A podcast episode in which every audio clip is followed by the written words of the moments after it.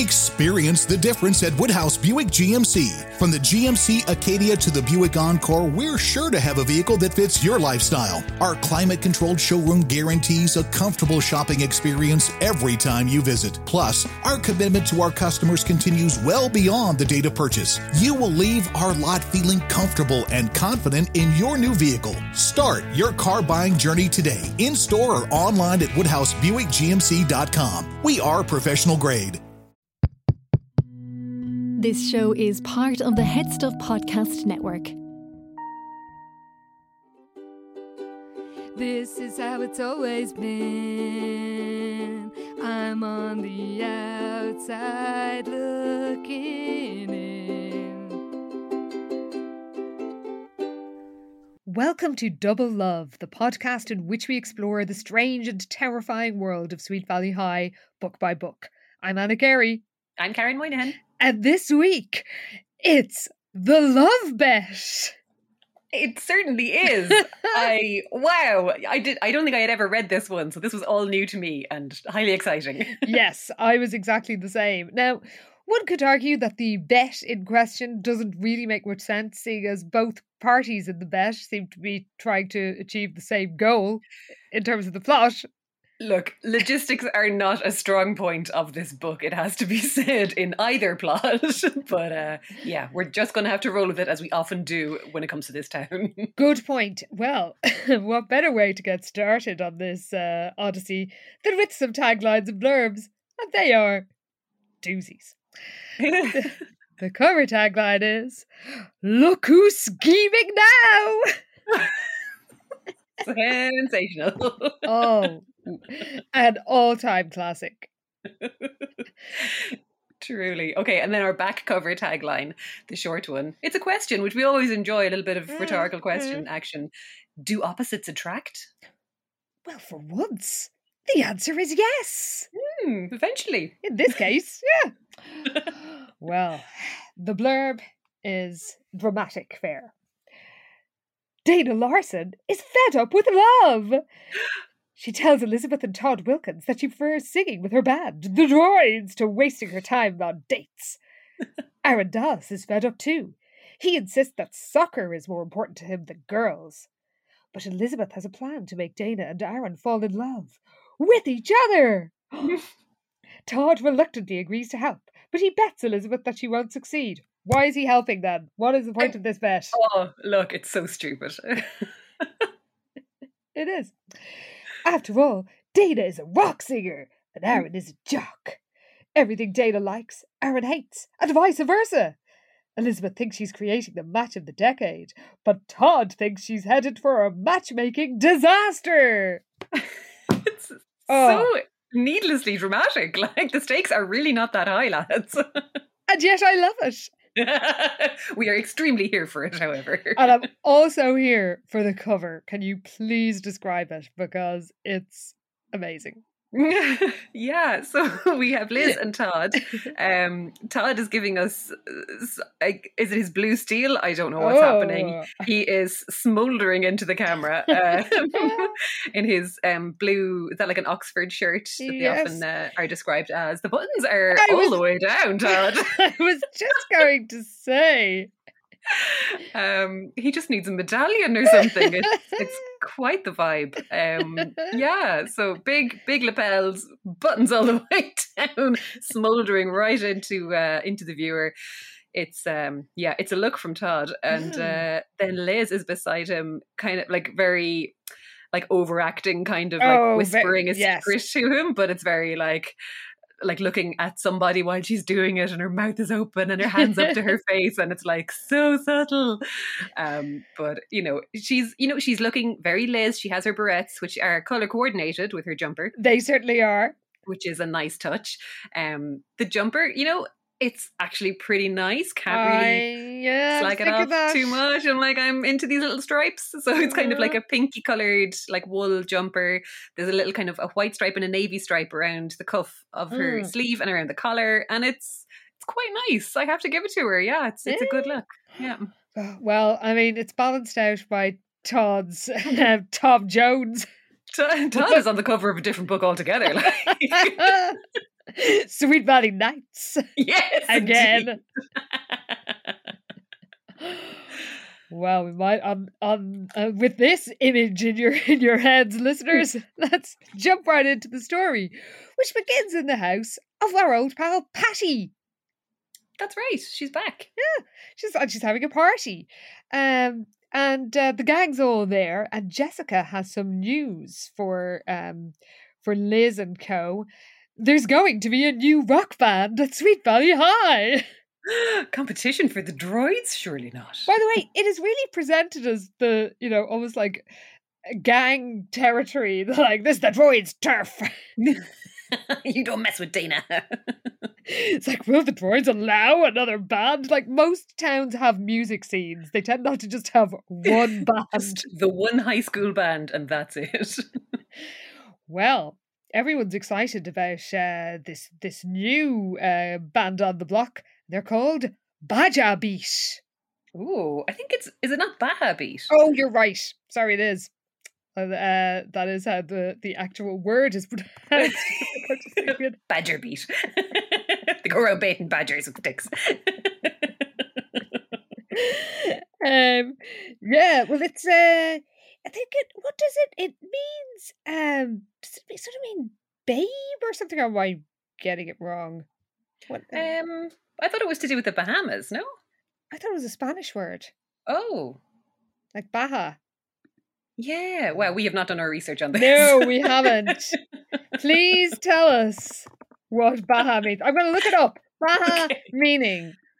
Some would say we could have done this before the, the the show.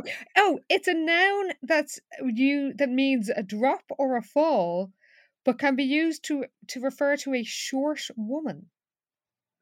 Okay. Hmm. So neither of the things we were thinking of. Hang on. Is there? Oh, there's a state of Baja in Northern California. Oh, okay. Well, that makes sense. Hmm. Oh no, hang on. No. This it's another place. Sorry, it says the population of the state of Baja California is 2.5 million people. Oh my god. This is I think you, maybe it is. Where is Baja? this is the content you people want. It's in Mexico. Apparently. Oh. And it is called Baja California, so I guess it's it is Spanish. Okay then. Right. Hmm. Well, Well, there is a there's a secretly thriving uh, Mexican community in Sweet Valley, so this is just them coming to the fore. well, it's near the border because Tijuana and Mexicali are both in Baja by the looks of things. So right uh, yes, uh, well, this was a little geography lesson for us. We've all learned something here. also revealing that my brain was just reading it as Baja the whole way, even though I thought it was a Spanish word, and I know that a J in Spanish isn't pronounced J. So, I mean, really, this is the level of sophistication that you are Mm. dealing with in, in this podcast. And uh, after we've digressed for about five Wow. minutes about meaning of Baja, Because my brain straight went straight to um, Men from from years ago. Good old novelty hits such as Oh, "Who Let the Dogs Out. that's true. yeah, that's where my head went, which is why I was like, "Is it something to do with the Caribbean or I don't Uh, know Barbados or the Bahamas?" I oh. don't know. Baja Caribbean, if you look it up. Oh God, what have I done? oh, this is well, it's a it's a it's a it's a dialect spoken in Barbados. uh-huh. That does right, make okay. sense. Well, you know what? You can. And I think that I had that in my brain as well. This very confused. Maybe that's where they're they're coming from. There are various options to choose from, so you can pick your favorite listeners as to what the influence is for uh, for this new band. Good lord, yes. Uh, and uh, apologies for our geographical and indeed linguistic in- ignorance, which is quite. We've surpassed ourselves at this. At least ha- I mean, if they are referring to the Carib, the, to the Barbadian um, uh, dialect or language, then um, at least you were in the right part of the world. True. Yes. Okay. Also, this is basically this is literally like the third line of the first page, and this is as far as we've gotten after like nearly ten minutes. We should probably move on. Yes, definitely. Well, Baja Beat is the brainchild of Andy Jenkins, who is going out with Patty's cousin Tracy, who I think was the substitute bridesmaid when Patty uh, lost the bridesmaid job when her sister was getting married. Oh, you're right. Yes. Hmm. And uh, Jess says, uh, apropos of no basis whatsoever, uh, you know that the songs, their songs, Baja Beat songs, are going to be great to dance to. Sure. Have they even played a gig yet? No, they haven't. They Yeah, specifically okay. haven't. um, and uh, yeah, they're um, they're they're looking forward to they playing their first gig. They've just been practicing for a while, and now Andy's ready to unleash them on the world. And Penny points out the droids are so popular it would be tough for any newcomers. There's only one band allowed in Sweet Valley at any given time. They're the Highlander of bands. Apparently, well, Dana at least thinks like a normal musician and says there's always room for more music in the world, and points out that having you know more competition as she sees it, which is a weird way of putting it. As somebody who used to be in a band, you tend not to see other bands in the scene as like my enemies. Very true, actually. Yeah. Well, she says that um, it'll it'll give her even more of a, a reason to spend her time writing songs and performing with the droids because apparently, since she gave up love, the band has become her life. Hmm, yes. Uh, Liz apparently isn't surprised by this uh, pronouncement because apparently Dana's been banging on about this for quite some time now that she's just fed up with boys and, you know, can you blame her really though, given that the town she lives in and all? But uh, Mm, true. yeah, she's she's been banging this drum for a while that she's just done with dating and boys and relationships, and she's just like, nope, I'm done. I'm Yeah. I'm spending all my time on my music. Yes, and she says that since she stopped seeing Brent, she realized that there's, you know, she's just there's no one out there that really uh vibes with her. And Yeah, Jessica sorry, is just this- pissed off about this. Oh well, yes, that's right. So this is the thing. I kind of went back and checked, and I was like, "Who is this Brent guy?" Oh, I remember who he is. But it's it's the guy from Who's Who, of course. that- yeah. with Jessica. But that guy's name was Brett. oh. Well, Um, I yeah. stand corrected because I was thinking Brent. Oh yeah, that must be who's who guy. But I think it is meant to be the Who's Who guy. It's just a slight lack of continuity in terms of names. Um, yeah, because that does seem to be the gist. Because it's like Mm. Jessica had fixed Dana up with Brent, and like that could only be the guy from Who's Who, even though his name was Brett. I think the names are just close enough that somebody was like, "It's something like that. It's fine." Yeah. so you know, this one's on the ghostwriter. True. Um. Yeah, because uh, Jessica, uh, because she's she's just takes offense at the most random things, is is weirdly angry with Dana for not going out with Brent slash Brett anymore. Because she had fixed them up, except she didn't fix them up; it happened by accident. completely by accident. She was basically caught and then they hit it off randomly. So, yeah, she really had very little to do with it. Well, um, Je- Dana says that love's overrated, and we're told that Jessica can understand her friend's position. Since when are they friends? God, yeah, they're not at all. Hmm.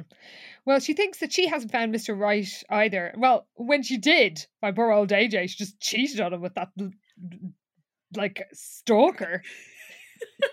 I mean, he was gone away for like two days. What was Yeah. he supposed to do? Good point. Liz, of course, totally disagrees with Jessica on this, and uh, we get the traditional twin comparison. And Dana says she's sticking to music, and then who should come up but Todd, Guy Chesney, and our jumpsuit queen?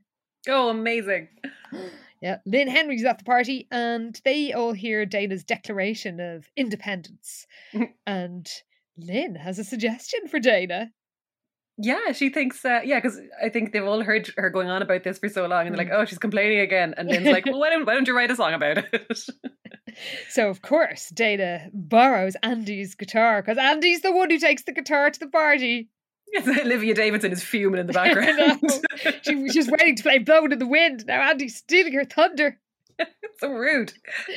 So uh, she sings, I'm fed up with love in her husky, distinctive voice. Ooh. Don't know what I was thinking of. Let romance fog my mind. Waste my precious time. That's how I imagine they do their ballads, the droids. So like 80s power ballad. I mean, that doesn't seem that far off the mark in fairness. but yeah, she's just kind of making up this song on the spot. Mm. Um, and it's kind of silly and sarcastic, and everyone apparently it's hilarious, and everyone's mm. laughing their asses off at this um, fantastic song that she's thrown together. Uh, on the spot. But um, yeah, as you say, it doesn't really sound particularly funny. it does have, sound more like a power ballad, but you look, we'll leave him off. well, one person isn't amused. It's Aaron. oh, Aaron. Um, yeah, he is just kind of standing at the snack table looking bored, apparently. He's eating some onion dip. Yep. Can't go without the onion dip, lads. I like that. it's, not, it's not a Sweet Valley party without the onion dip. Certainly is not. but uh, yeah, Liz and Todd join him, and uh, they're so funny. Like they just don't go anywhere alone, do they? At parties, they're just like a fucking two-headed monster. Um, and uh, yeah, they kind of they come over to to Aaron, and Todd's like, "Hey, buddy," and Aaron's just like, "She's absolutely right," and he's all grumpy because mm. he is of the same opinion and says that love stinks. yes, apparently he's been in a in a fouler, basically. I mean, yeah. a foul mood. Oh,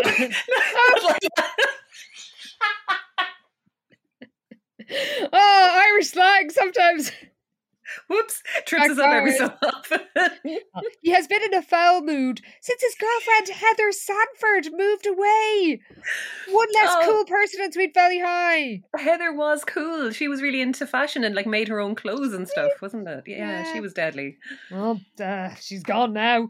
Oh. And understandably, Aaron is fed up with the fact that everybody goes around, you know, in two by two, like animals going into Noah's Ark. And uh, yeah, everyone in Sweet Valley is joined at the hip, he says. And he's well, seeing couples everywhere, and he is not he, wrong. He truly is not wrong. Like I was literally just saying how Todd and Liz can't seem to like go away from each other at all at a party and have to move in tandem everywhere they go. It's like, can you just chill, please? Well, he stomps off and says he's going to boycott dating and parties from now on. Well, you'd have to if you don't want a date or to date, really. So he's not left with many options when it comes to this town again. So, yeah. Good point. Liz and Todd head home after the party and share a sexy moment by their standards, i.e., not very sexy at all, in the car. and they talk about Aaron and how he's become so cynical since him and Heather um, to call it a day. And Todd jokes that maybe he and Dana should get together because it might stop both of them moaning about how they're through with love all the time and that gives Liz an idea. Oh God, yeah. Um, apparently, the idea just immediately appeals to Liz, and she thinks there's something irresistible about the thought of matching them together. Um, whereas Todd was just coming from the the point of view that everyone's fed up with listening to the pair of them moping about it. Yeah. but Liz is like, "Oh, maybe this actually will work." She's like, "No, it's perfect." Uh, she reckons they they both think they hate happy couples, but they'll feel differently once they're part of one again. Hmm. Well, Todd says that they have nothing in common. She's into rock music and art. He's a total jock. She's hyper and he's laid back. They're like oil and water, Liz. They won't mix. I mean, picture it. And Liz does. And it's quite a vision.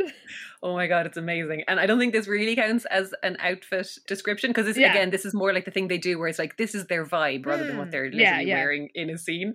So yeah, Liz pictures them together and oh, it's amazing. so so she's uh, she can see preppy, clean cut, all American Aaron and funky punk rocker Dana. Aaron in khakis and a crisp Oxford cloth shirt. Dana in a miniskirt, an oversized jacket, and glitter in her spiked hair. they did seem like opposites. They, I mean, they do. Also, Dana's outfit sounds amazing. It's so good. Oh my god, even a hypothetical outfit yes. is better than what anybody else has worn in ages. Good point. yeah, I mean, we've had slim pickings with outfits, listeners, but don't you worry all that's about to change. Oh my god, with a vengeance. well, Liz reminds Todd that opposites attract and he attract and he agrees it could be fun to see um if they could, you know, I guess work together to put them to to fix up Aaron and uh and Dana and yet, despite the fact he says he'll help matchmake, he says he still thinks that they're the least likely couple in town and for that reason, Liz, I, Liz, I'd like to make a wager, he says. yeah, again, this like this makes absolutely no sense. Yeah. But he's like, oh, they're calling it Operation Pair Up oh, as well. Yeah, so he's like, oh, they're the worst. But yeah, so he's like, um, if this works as you say it will, I'll grant you three wishes. If it doesn't, you owe me three wishes. So it's like, even though he said he's going to help her, he also thinks it's not going to work. So you'd imagine he'd be working for it, you know, for it to be in his benefit. But uh, again, yeah, yes. Uh, it broke my brain a little bit. I think There's no logic. I mean, even less attempt to make things logical than usual, which is saying something. Mm. Well, we cut to Monday, and Liz has been explaining her brainwave to Olivia and Penny, and they're not entirely convinced that it's a goer, but Penny wonders if it might work, and so they agree to help Liz enact her step one of Operation Pair Up. Um, because it turns out that Dana's en route to the Oracle office. Yeah, apparently she wrote out the lyrics of, or no, Penny had written Yeah. out the lyrics of um, the song that Dana had made up at the party because it's hilarious. So they're going Oh. to print it as a humor piece, and um, Dana's coming in to just have a look over it before it goes to print, basically. Yeah. So Liz instructs her pals on what she wants them to do when Dana arrives. And uh, when the droid's front woman turns up, the others are all making a big deal about, uh, I'd say they are uh, as convincing as. As Jessica's acting in the in the production of Macbeth in the TV program, because they're all talking about how uh, really ostentatiously about how Aaron supposedly was asking Todd all about Dana at the party, and as soon as they notice Dana in inverted commas, they shut up, really like, "Oh no, we weren't saying anything," um, and pretend to feel all awkward. It's very, it just sounds really cringy, but Yes. apparently it works because Dana, like her eyes widen in surprise Mm. and she kind of says, you know, that it was obvious this was supposed to be a secret, so Dana says nothing. Whereas I feel like you're 16, you hear people talking like that, you'd be like, what's the story? What's going on? What did he say? Yes. because she's meant to be great pals with them all of a sudden. Apparently, I'm sure Liz is pals with everybody. oh God! I mean, if we complained about every time she suddenly made a new best friend, too, she drops like a stone as soon as their med- her meddling opportunities dry up. We'd be, be here all week. Oh. Well, meanwhile, Todd is doing his first step with the help of Winston and also his new best friend Neil Fremont. Yeah, and Neil is Penny's Yeah. boyfriend, isn't he? Yeah, so that was from back in, oh God, a million books ago in like Secret Admirer. That was when they got together. Which was a good one. Yeah, That was, yeah. Um, yeah, so Neil uh, has been roped into this along with Winston. And again, it's this really hammy, like fake conversation thing that they do. Um, and I think even like Winston is like, this is ridiculous. And like, if Winston thinks it's ridiculous, you know. yeah, you've crossed the line. yeah. But they, they pretty much pull the same thing where they know Aaron uh, is on the other side of the lockers. Yeah, So Todd kind of says, uh, "Wait till you hear this, guys! I heard that Dana has a major crush on. Oh, you'll never guess who she has a crush on on this guy or whatever." And it's Yeah. real, you know, silly. But yeah, I think uh, Aaron or yeah, Aaron walks around the corner and they're like, "Oh, oh, nothing. Never mind." By the way, even Todd thinks this is too stupid to work, but uh, Yeah. it does. well, he goes along with it. Yeah. Yeah. So again, it's so strange because he like he doesn't think it's going to work, and yet he's doing everything he can to help Liz to make Yes. it work, even To though that means he'll lose the bet. So I, I don't know. know. well, it is working because Aaron looks intrigued. Next day, Liz spots Dana in school. She's wearing a typically awesome outfit, which Karyn will doubtless tell us about at the end. Oh yes, we will get to it. And as Liz, uh, you know, as, just after Liz spots um spots Dana, she sees Aaron walk by, and there's a little moment there.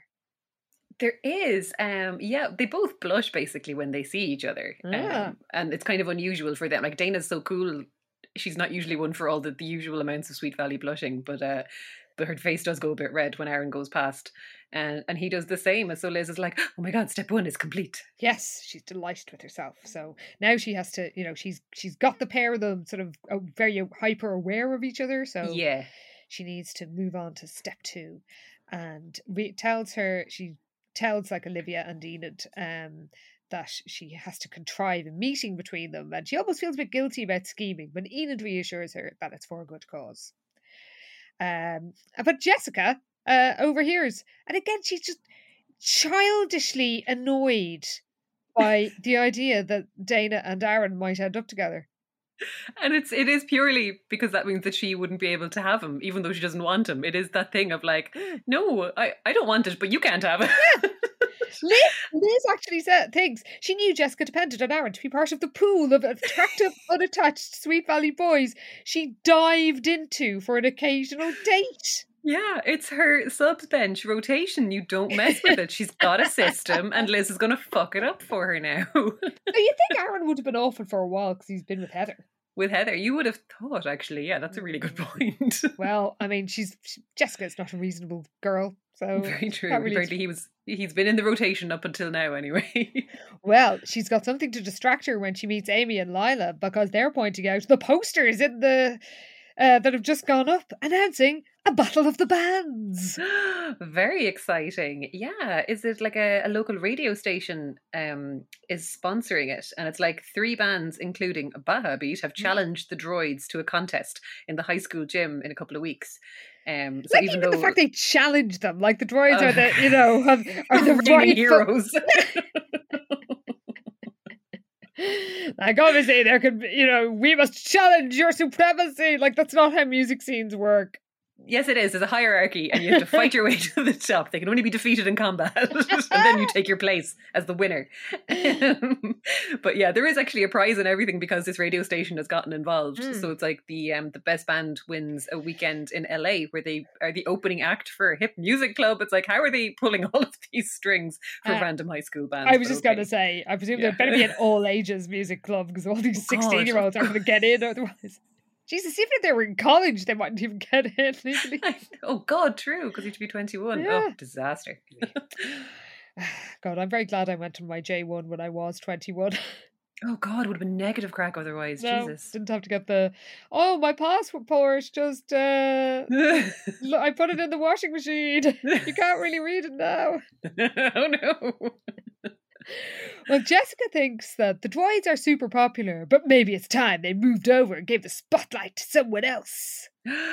yeah, again, this is just Jessica holding her grudge for absolutely no good reason. Oh my and god, is yeah. Purely because of this whole thing of Aaron being taken out of her rotation of random lads for dates uh, means that she now has a grudge against Dana. So she thinks it would serve Dana right to to lose to Baja Beat or the Suede Men or spontaneous combustion.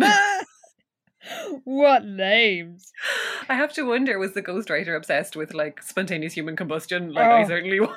Who wasn't as a kid? I was Truly. terrified of it happening Oh to my me. god! Seriously, those photographs are chilling. just like that The leg slipper, and a the shoe. slipper, the old person's slipper foot. Horrendous. I feel like about every two or three years, I end up like on Twitter just talking to the same five people about spontaneous human combustion, and all of us just sharing our trauma at seeing those fucking It's that. photographs. Oh my god! It's that photo Oh in particular. Um, Oh, Jesus, burnt just- itself into. oh, burnt itself into everyone's brain. it really did. Just like a shoe and a fireplace. Oh god, it's horrible. oh, don't Google it, listeners. Well, um, or do a bit. You know, but- you probably know it already. Spontaneous human combustion. What comes to mind? A leg in a fireplace. True. Well, if you want to be still thinking of it in 30 years, then go ahead. Have That's all I could think of every time I saw the name of this band. I was just like, "Yep, grainy black and white photos." Oh Jesus, I'm right back there. Well, they nearly end. Uh, spoiler alert: they nearly end up combusting, even if it's not spontaneous. By the end. Well, Jessica has a frankly ludicrous idea. Can you tell Oh us what this idea God. is? It's so So stupid. Stupid, truly. Like Yeah. even Jessica thinks it's a silly idea, but um. Well, no, actually, Lila's idea is much better, even though it's it's equally ridiculous, but Mm. still better. Uh, yeah, because Lila's like, uh, yeah, sorry. Jessica says, "Let's get involved in the battle of the bands," and Lila's like, "What? Form a band of our own and enter the contest?" And truly, they would have been better off. Oh, I wish they But, had. that um, would have been so cool. Like that would have been amazing. But uh, Jessica's idea is to be roadies. She's like, you know, the people who help out the bands backstage. And Lila's like, are you joking? Absolutely not. Like manual labor. And Lila, I don't think so. Um, she's like, you mean lift things, take orders? Uh, and Jess is like, what's the matter? Are you afraid you'll break a fingernail? Uh, which she does, oh, actually. good. Um, yeah, and Lila's like, I'm absolutely not interested in this. And it's like, you know, this is a completely non glamorous job. You don't get to be on stage. You're just carrying heavy shit around all the time. Yeah. Um, but Jess is convinced it's a fantastic idea. She's like, if we hook up with the right band and they win, we get to go to LA and mingle with real live rock stars. That does not seem to be enough of an incentive to keep them committed to what happens next. To what they endure. Yes. And also, like, I was in bands playing gigs with fairly semi, like, borderline professional bands when I'm all through my 20s. Virtually nobody has their own roadies. I think the only time we played with a band that had their own roadies was when we supported, like, Goldfrapp. Like I mean, it was not. Um, wow. it's it's not the sort of thing that a band of sixteen year olds are like. Well, obviously we've got our crew here. Crew or fucking entourage. Like you're lugging that heavy shit around yourself. yes, like and and Patrick, my husband's band, like toured all over England and everything, and they were loading entire, you know, an entire PA system and all the gear into the back of a Fiat uh, or a Nissan Micra. Oh, it's always so, the tiniest car imaginable. It's yes. like, yeah, fucking Micra just stacked the rafters. So the idea that any of these bands have roadies and that this would be a thing is just unhinged. Truly. But typical for Jessica, of course. She's on a mission. Yeah. So uh, yeah, they uh, they they're somehow convinced that this will be their ticket to rock and roll glamour, and they'll be hanging out with like some hot rocker dudes, and they might even meet their current celebrity crush, one Jamie Peters. Yeah, it's but it's weird the way it's phrased though, because apparently, yeah, Jessica and Lila had been drooling over pictures of rock legend Jamie Peters, and it's like rock legend sounds like an old dude, doesn't it? Well, I mean, I I'm pretty sure this is being set up for the book Rockstar's Girl. Uh, the ah. premise of which is, and I think this is in the blurb, so it's not a surprise, that there's a new girl in school and she's living with Jamie Peters, and some of the kids find out and think that she's Jamie Peters' young girl, like teenage girlfriend, but she's his daughter. Oh my god! It's okay. So I think he is meant to be kind of old. Okay, well that would you know what that would actually line up with Jessica's previous references for uh, mm. for things because wasn't she um, picturing herself dancing in a New York nightclub when uh, Mick Jagger comes up and asks her to dance? So he's very much her vibe at that rate of going. In fact, he's almost too young. well, Amy's not a fan because she says that Jamie is old enough to be like their dad practically. And Jessica says she he is not. Where Lila, uh, we're told he's a man. Lila breathed, her eyes dreamy. Oh no, Lila. yeah, Amy has more sense though, and she's like, uh, "I'm out. I have better things to do with my time than hang around a bunch of deadbeats." Yep. So yeah, Jessica is like, "Oh, wait till you see, we're gonna win a trip to LA," and Amy's like, "Okay, lads, whatever you think." It's like suddenly a- Amy's the sensible, fucking reasonable one. Yeah, I mean, well, very uh, a strange turn of events. Well, Jessica says they have to find Andy and uh, Andy Jenkins and offer their services. Later, Liz asks Dana to come with her to see the film Adam's Rib at the Plaza. And in a bit of continuity, we're reminded that Dana is a big fan of classic films. That's true. She loves old movies. And there is like, um, yeah, the Plaza Theatre is showing it. And I think this has been established as like an old theatre that does all these kind of classic film seasons yep. in Sweet Valley. So love that. Love we're, an appearance from the plaza. yes, and we're told that it's a gorgeous Art Deco theatre built in the 20s that had been renovated and now showed classical movies. I can't believe Sweet Valley has something so cool in it. they don't deserve something as cool they as absolutely do not. I want to go to the cinema. yeah. Well, Dana uh, loves Katharine Hepburn and Spencer Tracy, and um, Liz, who was suddenly her her best friend, knows this. So Dana's delighted um, at the at the suggestion, and um, we're told, by the way, that Dana has been musical pretty much since birth. Oh. According to her parents, she had been making music ever since she was a baby, when she rhythmically banged her spoon on her high chair. Um, babies don't do anything rhythmically. That's nonsense. I've met a baby. They're not rhythmic. Maybe you just haven't met the right babies, Karyn. Maybe. I know one baby. she has no rhythm, but she's very cute. That's how she makes up for not having any rhythm. Yeah. Well, Dana says, uh, tells Liz that she's been writing a lot of songs recently, but she isn't sure. Uh, she isn't sure whether to admit to Liz that she's not actually happy with them because uh, apparently they're all sad, bitter, or sarcastic. Not the kind of songs that got people dancing in the aisles and won band contests. I mean, teenagers fucking love sad songs. That's true. Look at Taylor Swift. Why Fair point. When she was a teenager, people love them. That is true, but yeah, I suppose the Droids though are like a they're a party band. That's you know? true. Yeah, I guess it's not really the Droids vibe. Yeah. Um, Yet she almost wishes that her lyrics to Fed Up with Love hadn't appeared in the Oracle because it sort of makes her feel a bit exposed. Oh. And uh, she's she's been telling herself that a talented, independent woman doesn't need a man in order to feel complete. But it's hard to believe it because she's tired of feeling so alone. And in fairness, if you lived in that town, you probably would feel alone. Honestly, you can't really blame her for feeling like this because, like, of course she's absolutely right, but like, you would feel like you're missing out when literally, as you say, it's like fucking Noah's Ark in this Yeah. place at every party and every event. Everyone's there in twos. Like, Yes. And uh, she suddenly has an image of a certain Sweet Valley High sports star in her mind. Who could it be? oh, it's Aaron Dallas. Yeah, she starts wondering about him, and she's like, he is good looking, but uh, apparently, as as a rule, she finds sports types to be pretty uncultured. Um, which is a little bit mean in fairness. But uh, but as she speculates about him, she can she can feel her cheeks grow warm because he's very cute after all. Well, Liz tells her that they'll collect her later and then maybe they'll just uh, bring a friend along. Hmm. Oh, she throws it in real casual. Yeah, Yes. that Todd might be bringing a friend. Like it's no big deal. Don't worry about it. Well, we hear that Todd's been up to the same uh, game because we cut to him picking up Aaron, and he has he, Todd mentioned to him that they're you know bringing a friend of Liz's, and he had uh, just assumed that this was Enid.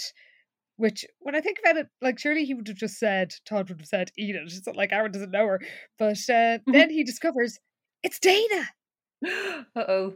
Yeah, so he's kind of again he's start like there's a lot of blushing in this book, and we will also get to that. Ooh. But again, his his face gets all hot again, and he's like, "Oh, oh god, okay." He kind of tells himself to get a grip, and he's like, "It's only Dana," but like suddenly Dana's like this girl who has a crush on him, and he when he starts thinking about it, he's like, "Oh, you know, she's really hot." So, oh god, Ah. so he's just getting a bit uh, fidgety and awkward now with the thoughts of uh, of Dana sitting in the back seat with him. And uh, yeah, he is he is thinking of how boring his clothes are. Well, he's not wrong about that because he is a Sweet Valley boy. And thinks if he had known that Dana was coming, he would have tried to wear something a little more interesting. That is very Yeah. So they collect Dana, and there's a moment when she sees that Aaron's in the car. It's a bit like, oh, yeah, it's kind of awkward, but also kind of cute because they're both kind of into each other now and don't really know what to do or what to say to each other. yeah. But um, but it's very quiet in the back seat. I think Todd and Liz are just trying to chatter all the way to it, but it's um a little bit awkward and strained. Yes, and after the film, they're still kind of silent, and Liz is starting to wonder if Operation uh, uh, Pair Up it was such a good idea because Aaron and, and Dana are barely talking. But everything changes when they head to the magical land of Guido's. Nothing can't be solved by some Guido's pizza and the sounds of an indoor waterfall. But they got a table right by the waterfall. it's the best seat in the house. So Dana, they start talking about the film, and which they all enjoyed. And Dana says she loves Tracy and Hepburn because you know she says they had such chemistry. And then Aaron uh, impresses her by saying it's because they were love in real life, right? So no matter what characters they were playing, their real life relationship came came through. So she's impressed by his movie history knowledge. And when Liz says she likes that there's there's tension between the characters, um, sort of you know bit of antagonism between them during the film. Dane agrees because that it make this makes the final reunion more romantic, and Aaron Mhm. says he likes that it's romance of equals. He's saying all the right things. He certainly is, yeah. So Dana's starting to see there's more to him than just like some football player guy who's, you know, just a jock with nothing to say for himself. So he actually is quite interesting and he was into the movie and has some good insights. Yeah, exactly. Well, Liz is delighted because she can see that the chemistry is between uh, is there between Dana and Aaron, and uh, then um, Aaron spoiled it all by saying something stupid like, uh, "Your uh, you know your lyrics were so great," and, and then says, "You're absolutely right. Falling in love is the ultimate waste of time." Hepburn Tracy movies aside, of course, and Dana looks disappointed for a split second, but then she kind of covers it. It's like, "Oh yeah, I'd turn down any guy if they asked me out," and Aaron's like, "Yeah, if anyone asked me out, I'd turn them down too." Oh. So Todd thinks that he's won this bet. Yeah, I suppose yeah, when Liz heard this, she was like, Oh fuck it anyway, it's all gone tits up. But um yeah, so Todd thinks he's onto a winner now, but she's just like, No, it's just an obstacle. We can figure something out. She's not deterred completely yet. Yeah. Well, the next, uh, I guess, it's, is it the next day or it's Monday anyway? Jessica is in the cafeteria where she spots Andy Jenkins in the queue. Uh, so she's about to go over and ask where Big Bob eats roadie. So ridiculous. Oh my god. But then she witnesses an unpleasant scene. Yeah, so there's this guy. Yeah, I suppose Andy is standing with Neil Yeah, um, his in the queue mate. for food. Yeah, and this guy Charlie Cashman comes up, and apparently he's one of Jessica's least favorite people, but actually apparently one of everybody's Oh. least favorite people. So apparently nobody likes this guy. Um, but yeah, he's kind of a bully, and he just starts giving Andy shit for no reason. So he kind of he cuts the line in front of Andy, and then says, "Who are you trying to cut in front of?" Um, and just gives him all this hassle saying that he cut in front of him when Charlie literally just Yeah. stepped in front of him and it's like whoa what is going on here so Charlie's just a massive asshole and trying to start on Andy for absolutely Yeah. no reason And Andy isn't rising to his bait. But then, even when in Charlie pushes him, by the way, other people tell Charlie to cut it out, uh, Hmm. but not Neil. Neil doesn't That's say a fucking really thing. true actually yeah it's like other boys in the line are like telling him to calm down and give him a break and shut up basically but Yeah. yeah, you're right Neil doesn't say a word Well, I think this could be foreshadowing for the next Oh. book. Um, well, Jessica basically says to uh, to Andy that like Charlie's a dickhead, not in so many words, and then asks about roadieing for him. And instead of laughing at her face, as well he might, he says they have all the help he needs, but he's heard somebody else needs some assistance. Uh, yeah, so he heard something about one of uh, Spy's roadies quitting, and Jessica's like, "What? Who's Spy?" Apparently, Spy Lazarus is uh, the front man of Spontaneous Combustion. Jessica inexplicably thinks, with a professional sounding name like that, the band had to be good. She liked the name Oh. Spy too. They were probably even better than Baja Beat. um, okay, based on what exactly? What is going? Oh my god! I mean, Spy Lazarus is a badass name. It's I'll a great name. But I mean, there's no reason for her to think this band are any good whatsoever. I mean, she's no reason to think Baja Beat are any good either. also true. Yeah, nobody's heard them yet. Speaking of illogical activities, um, we cut to the Dairy Burger where Enid, Liz, and their new best friend Dana are hanging out, and Liz sees this new girl in their history class, Claire Middleton. this Um, is also like very early setup, isn't Yeah. it? For for like yeah, down the line. But yeah, this girl Claire is new, um, and yeah, it's like Liz kind of calls to her and is like, "Hey, why don't you join us?" It's like Dana smiled, trust Elizabeth to act like the welcome wagon representative, and it's like I know Dana's being nice here, but also like, yeah, fucking trust Liz. also, Welcome Wagon is a good nickname for this. she is the welcome wagon. Amazing. oh God. it's nice of her to be friendly to this girl, but um, she uh, because because Claire Middleton is clearly very shy and Yes. Um, she just sort of stares out under her hair and then basically runs away. And Enid suggests that they, you know, they try to include her another time, which is, oh, you know, also nice. But then Liz says, let's make a point of it. She seems really nice. I mean, she doesn't particularly. Again, it's based on absolutely nothing. Like Yeah. your woman, what did, did she? What did she say? She, said, she just kind of said, "Thanks, I have to go. It's nice meeting you," and kind of like hurries out, barely looking at them. So it's like, well, she's either just like really shy or kind of rude, Yeah. but like, Not really nice. There's no, No. active. You'd either be neutral towards her or a bit like, okay. Yeah, Well, uh, uh, Liz tells Dana that Aaron kept talking about her after they dropped her home the other night, and Dana thinks that uh, shouldn't say any of this that she does actually like him, but now she's sort of made a big deal publicly about being down with love that she feels she can't backtrack. Oh no, it's okay, Dana. Yeah, it's all kind of saving face now with her that she's Hmm. not going to go back on seeing as she's been going on about this for so long. She's not going to turn around and suddenly jump into something. But um, yeah, she does like him though, in spite of herself. She does. We cut to Todd's gaff, where Aaron is equally distracted. yeah, although I did wonder when Liz is telling Dana that Aaron was talking about her, Hmm. is that just bullshit? Like that she's kind of trying to push her plan, or was he actually saying Oh, anything? I thought it was just her um, pushing her plan. Yeah. Okay. Yeah. Same.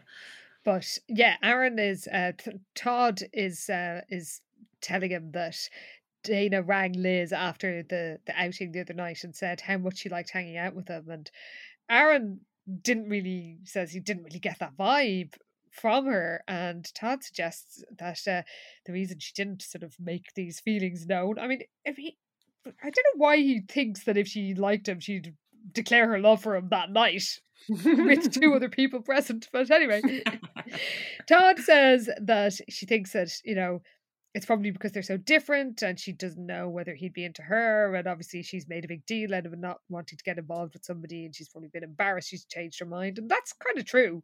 Mm. And Aaron remembers that they were getting on pretty well until he mentioned her whole, you know, fed up with love shtick. Yeah, the the song as well that that she'd written because I suppose it had just been in the Oracle, and he kind of was kicking himself that he ever actually brought it up mm. because it Mm. kind of it did ruin the vibe, and he realizes that, and he's like, "Oh God, why did I do that? Like we were actually getting along really well, and I messed it up." True. So Todd suggests, well, look, you know, you can hang out as friends, like that's okay. And Aaron's like, yeah, Mm. I guess it is. And then Todd reveals that he and Liz are going to an outdoor jazz concert on Saturday night in the park. And why doesn't Aaron ask Dana and come along as a foursome? Yeah, they just love a bit of smooth jazz, don't they? yeah, they do. Whether it's in the sex alcove. So chilling in the sex alcove in a silk Mm. shirt, listening to their smooth jazz. That's a Sweet Valley life. Sweet Valley Nights. Seriously, we have so many ideas for Sweet Valley Nights. If anybody wants to commission us to write it, we are up for it. You can even do it as a podcast, Francine. You know, you don't have to spend the big bucks for a TV adaptation. we are very low budget. Very low budget. Though, do please sponsor us on HeadStuff Plus. yeah. um so uh anyway the next day liz calls dana uh just to kind of fish a bit to see if if aaron rang her but dana is the one with an invitation Yes, um, amazingly. And again, like they weren't ever really this good friends before. But No. like, yeah, again, we just have to accept that Liz is suddenly besties with anyone who's actually got a featuring storyline. Um, so Dana's like, why don't you come over to my house? Uh, apparently, the droids need to come up with new costumes for the Battle of the Bands. costumes it's like the most exciting sentence I've ever seen. it well um apparently dana's the only one who really cares about that sort of thing probably because most bands don't have costumes unless you're like spinal tap so good. Yeah, but she's having a brainstorming session. Yeah, well, very true. Yes, flamboyance. or kiss um, i mean i'm, I'm just You know what? There's more than you think now. This is true. Okay, You're I take- off acts. i take it back More bands should have costumes, if anything. Um, but yeah, Olivia and Dee Dee are going to come over to uh, to give her a hand. So uh, with ideas for this. So apparently she wants Liz in on the action too. Well, they she heads over, and uh, Dana says that the band's sound is evolving. Later, lately, our music has become more funky and down to earth. Hell yeah! And Dee Dee has the perfect uh, theme in mind for this new sound. Oh my god, yes, Dee Dee flips open her sketchbook and she's like, How about a jungle motif? And I'm like, Fuck yeah, jungle motif. Can you describe Dee Dee's ideas? Are you going to save them for if they are imaginary at the moment? They at the moment they are so yeah no we can go with this so because uh, yes Dee Dee's fantastic suggestion for the jungle motif involves the band wearing shirts with tiger and leopard prints. So basically the droids are going to go from being Jem and the holograms to being the misfits, and I am one thousand percent here for it. Oh, the, their songs are better as the Misfits. They are, you know, it's it's true. They don't lie. Apart from there, but yeah, oh my god, fantastic! Be pizzazz, I love it. oh well, uh, I mean, she already has a touch of pizzazz stylistically, so uh, oh, why not go the whole hog with the She just tiger needs the print? anim- throw in some animal print, job done. Well, as if that wasn't exciting enough, a phone call um, arrives from a phone call arrives. There's a phone call, and it's from Aaron. yeah, so I suppose Liz is glad that you managed to to be here for this, and um, yeah, so Dana answers, and Liz notices that Dana's kind of like, oh, uh, excited to to hear from him, and you know, oh, she's like, yes, I am free. She's obviously hearing one side of the conversation, but um, yeah, she's like, oh, jazz, oh, I'd love that, and kind of she looks at Liz, who then tries to look innocent. Um, and she's like, "Yeah, eight o'clock is great. I'll see you then." And then kind of tells us, "Well, it looks like we're all going to this jazz concert." Well, meanwhile, Jessica is deciding whether to make a call to spy Lazarus. Oh my god, so funny. Yeah, so uh funnily enough there's only one Lazarus family listed in the in the directory for Sweet Valley. and uh she she's wondering whether, you know, this uh this this spy is going to be worth it because she's done some investigations about him and it turns out that he hangs out with a very different and a very weird crowd. Yeah, apparently he's a senior at Sweet Valley High, but he hangs out with guys who went to other schools. What? or guys who had dropped out of high school. and it's like anyone who drops out of high school is basically bad news in this town. Oh like. well. Well, wait till I'm not going to spoil it. Wait till we find out where Spy lives. Hmm. Mm. Well, Liz turns up, and uh, while she's debating whether or not to call him, and Liz cheer- cheerily tells Jessica about the double date with Aaron and Dee Dee. Somehow, this makes Jessica really angry again, and it spurs her to make the phone call. Yeah, she's like, how could her twin be so insensitive? And I'm just like, what is happening here? She's like, I should be Aaron's date. Apparently, is her thought process there. And it's like, based on what, dude? She doesn't even want to go out with them. No. Absolute freak. We cut to the concert where Dana's loving the outdoor mellow vibe. She says she likes singing outdoors and tells us it's the Woodstock thing, I guess. There's a hippie buried inside this punk rocker.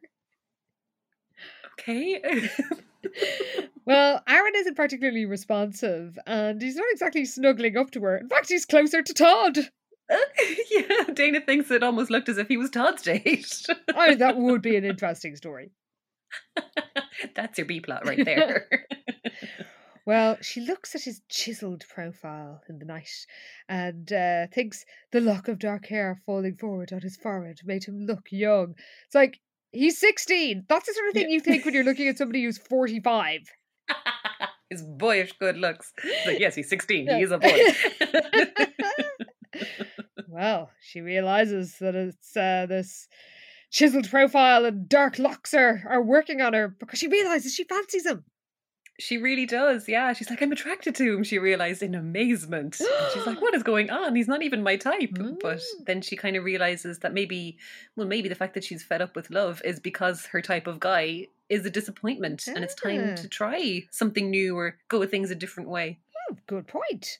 Mm. Well, uh, Aaron proves that he's actually he is a really good guy in this book because he admits to her that he doesn't know much about jazz and that he asks her why she likes it. Like he's not pretending to know stuff he doesn't. He's genuinely wants to know what she thinks because it's something she knows more about than he does. Hmm. And he's, you know, he's really open to her interests, which I like. Yeah, I love this. Yeah, he actually comes across really well in this. Like he is he's curious and he's yeah, like you say, open to to learning about stuff and not like trying to bluster and pretend like he knows to try and impress Yeah. her or anything. He's just like, look, here's the deal. I don't know what's going on here. Can you tell me about it? Like, and Yeah. it, it's really nice. And when she says she likes the way that in jazz that the musicians are working together, but they each get a chance to sort of improvise and show their uh, individual, uh, you know, musical visions and skills. Um, she thinks like it's freedom and connection and rebellion all all together. And he surprises her by not only really understanding what she's saying, but comparing it to his own football playing. Yeah, he kind of says, "Oh, it sounds like soccer," and then he's like, "Oh God, is this a really stupid comparison?" Um, but then Dana admits that she doesn't really know much or anything really about soccer or football or sports at all. Um, and he kind of explains that you know, in a way, it's it's not totally dissimilar because again, there aren't supposed to be any stars. You know, you're meant to work together, and everyone gets their chance to shine Yeah. in rotation or whatever. And uh, yeah, they do. They have this really nice conversation where they're kind of like sharing their interests and Hmm. finding like a common ground between them, and it's really lovely.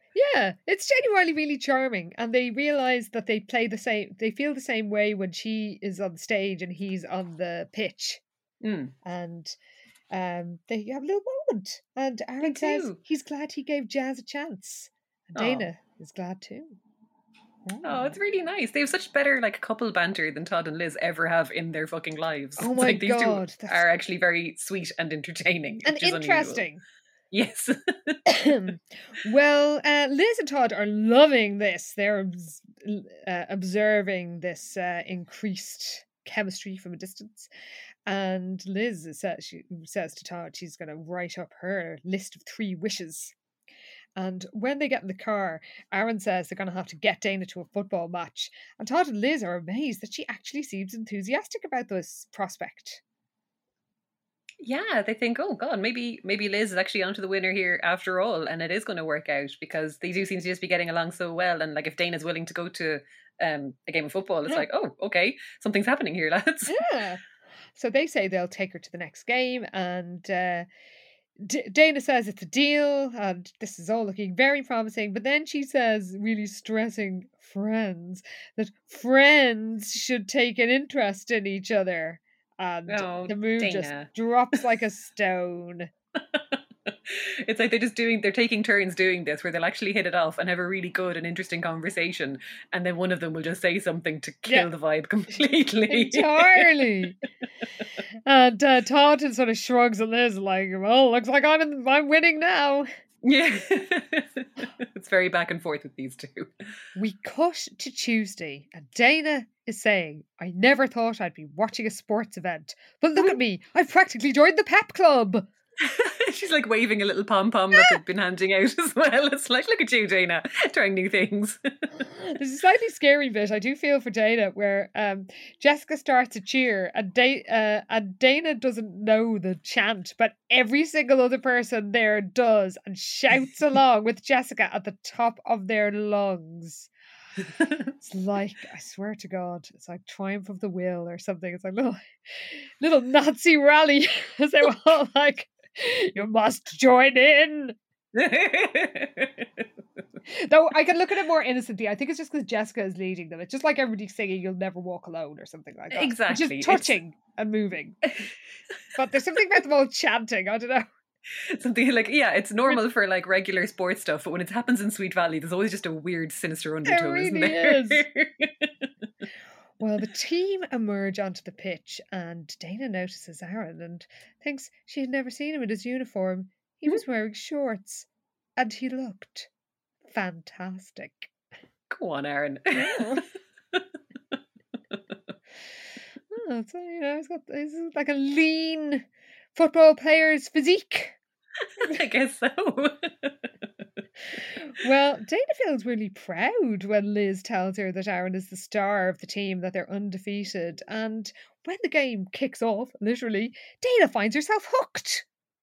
yeah she's really into it she's kind of surprised um how involved she is in it like and she's just like she ends up like holding her breath like when Aaron has the ball um like he scores a goal it's all like very kind of she's getting swept up in the whole thing as well and kind Mm. of surprised how much she's enjoying it but um yeah she kind of then sees what he meant meant about it being a little bit like jazz where everybody gets their turn to shine kind of and you know you're having to work together as a team there's no one person Mm. hogging the ball basically and um, she's like oh okay i get it now and yeah she's really invested in it and Yeah. is really enjoying it yeah And uh, yeah, one stage when the, the goalie of one of the teams saves um, shot at the goal, uh, she assumes they'll take a break. But Liz tells her it's not football, like American football. The same players stay in for almost the whole game.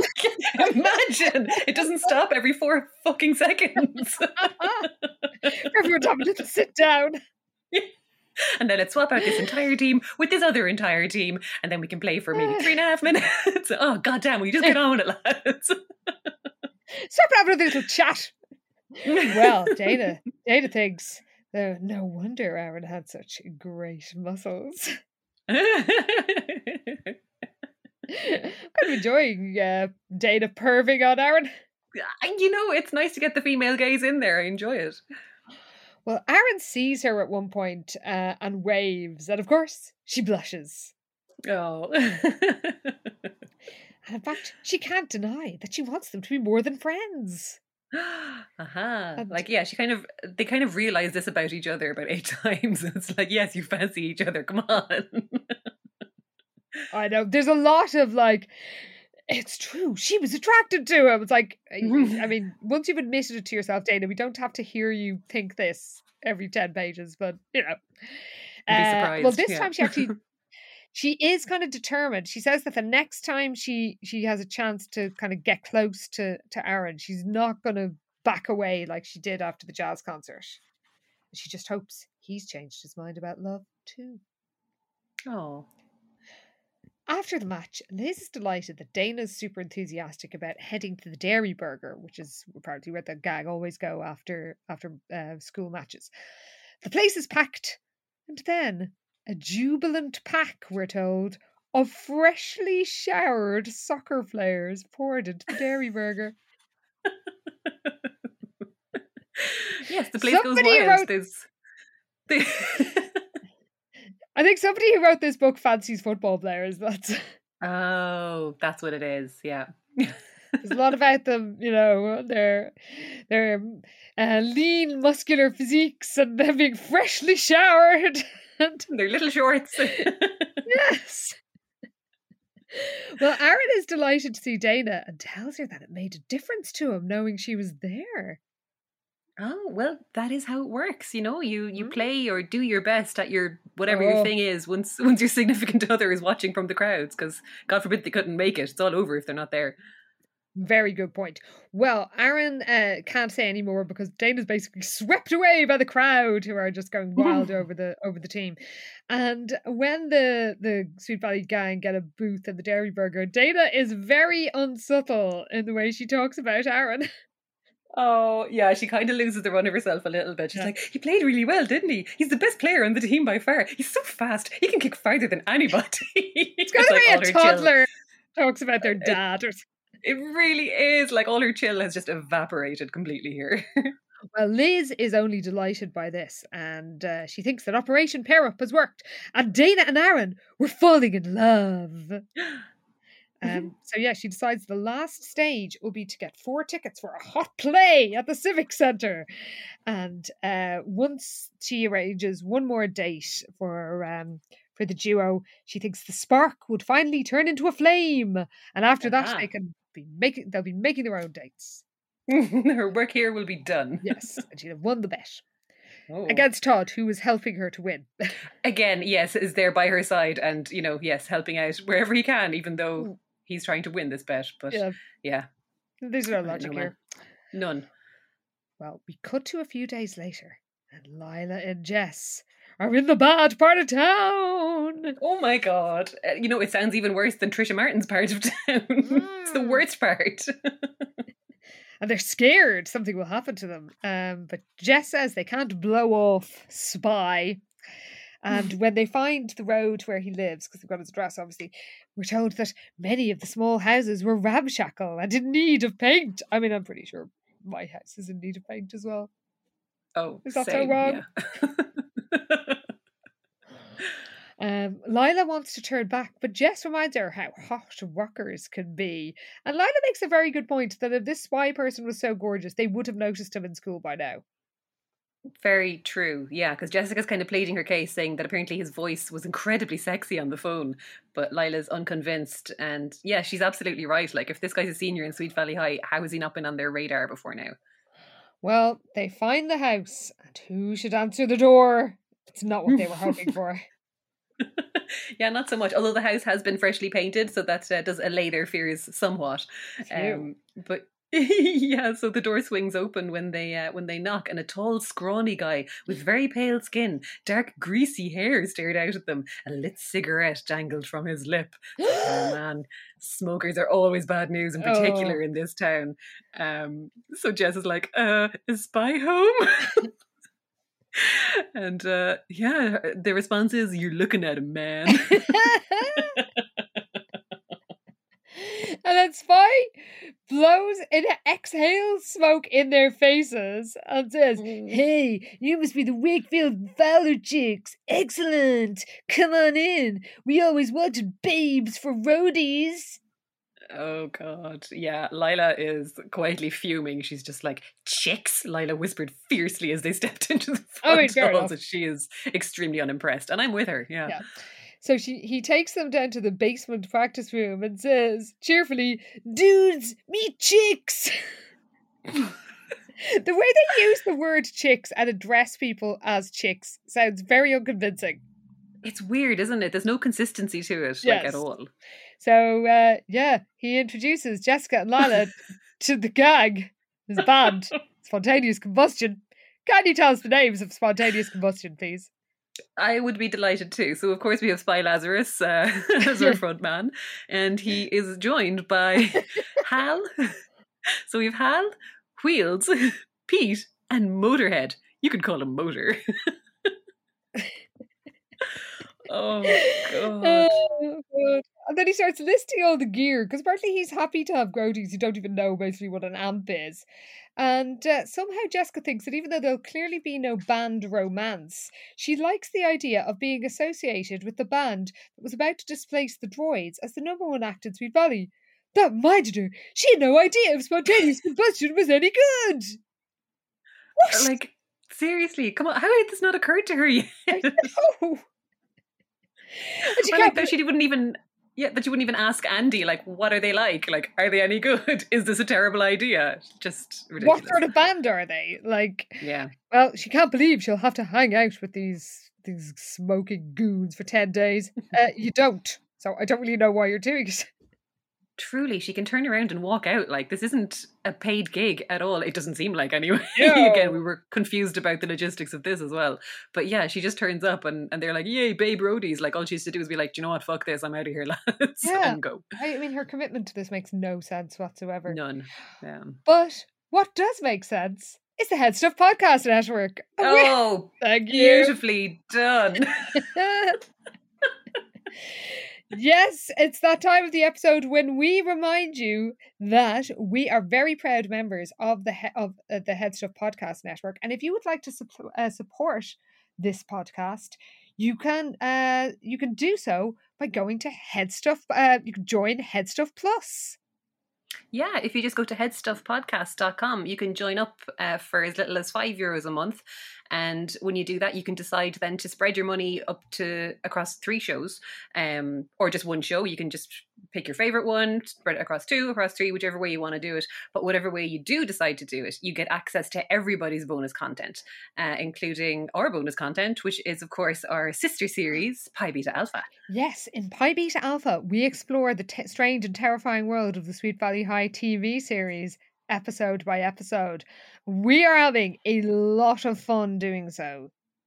It is a fucking blast. It's So good. um, it's uh, it's quite a ride, and uh, we're we're enjoying it very much. And if you do decide to uh, to sponsor us, to sponsor us, to support us, you will get not have to go a more than a week without some Sweet Valley um, shenanigans in your ear holes because the uh, Pi Beta Alpha comes out on the weeks that this podcast does not. So you will get us every single week. And we're Imagine that Yeah. weekly, weekly nonsense from us, babbling in your ears. and of course, you will get the wonderful knowledge that you are in our exclusive sorority. When I say exclusive, it is open to everybody who wants to sponsor, to, to support us on HeadStuff Plus for as little as five euro a month. Anywhere in the world, by the way, that you don't have to be in the eurozone to to uh, to join in, and we really appreciate everybody who signed up so far. Um, it's incredibly just uh, incredibly touching, to be honest, that so many of you are are willing to support us in this way and to support the Head, Stuff Podcast Network. So, thank you to everybody who's joined so far. And remember, if you join and you realize that you know you uh, you you can't afford to to keep paying, you can always you know uh, drop out if necessary. But um, there's no there's no pressure. But if you if you want to give it a go, please do sign up to uh, to the the HeadStuff Plus scheme at headstuffpodcast.com. yeah, so it's uh, it's great value uh, that you get. Obviously, our bonus content, but like we were saying, you get everybody's bonus content, and there's so many great shows on the network. You'll definitely find something else that you'll be into. And one of the shows that we're going to share with you this week uh, is a new one to the to the network. It's called the Happy Broadcast. Yes, the Happy Broadcast is a social platform with over half a million followers on uh, Instagram. And this is a show that shares anxiety free good news, mental health tips, and a platform for people to tell the world what makes them happy. And it's out every Monday from now on. Yeah, so it's a really nice vibe. It's all good news. There's no stress, and it kind of sounds like exactly what we all need right now. Uh, and you can have a little listen to what it's like now. Tired of tuning into negative news? Well, get your week off to the right start with the Happy Broadcast. Let's help you focus on the positive things happening in our world. Each episode will feature positive news, some mental health tips, and we'll hear from our Happy Broadcast community about what makes them happy. The podcast is hosted by me, Amy O'Dwyer, in collaboration with Mauro Gatti and his popular social channel, The Happy Broadcast. Episodes are out every Monday, and you can listen and subscribe wherever you get your favourite podcasts. Let's help spread some positivity. And now, back to Sweet Valley, where the droids are practicing in Dana's garage. And Dana's in top form. She's absolutely flying it. Yeah, now that I suppose she's uh, all buzzed with her crush on Aaron, um, Mm. she's doing great. Yeah. And uh, Guy jokes that if he didn't know better, he'd think she was in love. So she realizes she's ready to give love one more chance. oh, We cut to a few days later, and it's a week to go to the Battle of the Bands, and Dana's still flying high. And she can't wait to go to the play uh, with Liz, Todd, and Aaron. And she's just thinking that when who should approach her locker but Liz? oh yeah. Um, so Liz uh, has the tickets for tonight. Yeah, But um, yeah. So she's she's yeah she's um what was she saying? Oh yeah, she's going to get Aaron to to pick her up. yeah. Um, so Liz is just basically saying, "Look, I pick, I've collected them, I bought the tickets earlier, and you can just pay me back." And while they're having this chat about, you know, arranging to go to the to the event, Dana spots something in her locker, and it's a. Oh, Can you tell us what it is? a mysterious envelope. Yeah, it's got her name written on it. Um, so she opens it, and there's a card inside. Uh, with like a misty romantic scene with a boy and a girl walking hand in hand on a beach uh, on the front of it. So Dana's about to laugh, thinking it's like a jokey thing. But um, she opens it, and there's a handwritten verse inside that reads Roses are red, violets are blue. I've changed my mind. How about you? Oh. So well, uh, it's anonymous, admit- of course, unsigned. Of course it is. But she admits to Liz that she likes Aaron, and Liz is delighted because this looks like Aaron likes her back. So she asks to have a, a look at the card, and then her demeanor changes. Oh god, yeah. So Liz kind of her eyes kind of widen when she's reading it, and she's kind of like, you know, maybe maybe don't come out right away uh, and tell Aaron. Um, you know, some guys get scared if a if a girl comes on too strong and all this. And it's kind of like, what's up with Liz that she's changing tack so much here? But she's Mhm. kind of trying to talk her out of even mentioning this card or making too hasty a move on Aaron tonight at the play. Yes, and uh yeah, she's she's just Liz. She's she's it's strange given her her previous behavior, and Dana's like, well, he sent me this note, so you know, I don't really think he's worried about me coming on strong, but she agrees that she's not going to mention it, Yeah. and uh, Liz says she'll see her later and heads off, and she's a woman on a mission. Oh yes, she is extremely unimpressed. She storms off up to um to Todd and like yanks him out of his chair and she's like, I have to talk to you.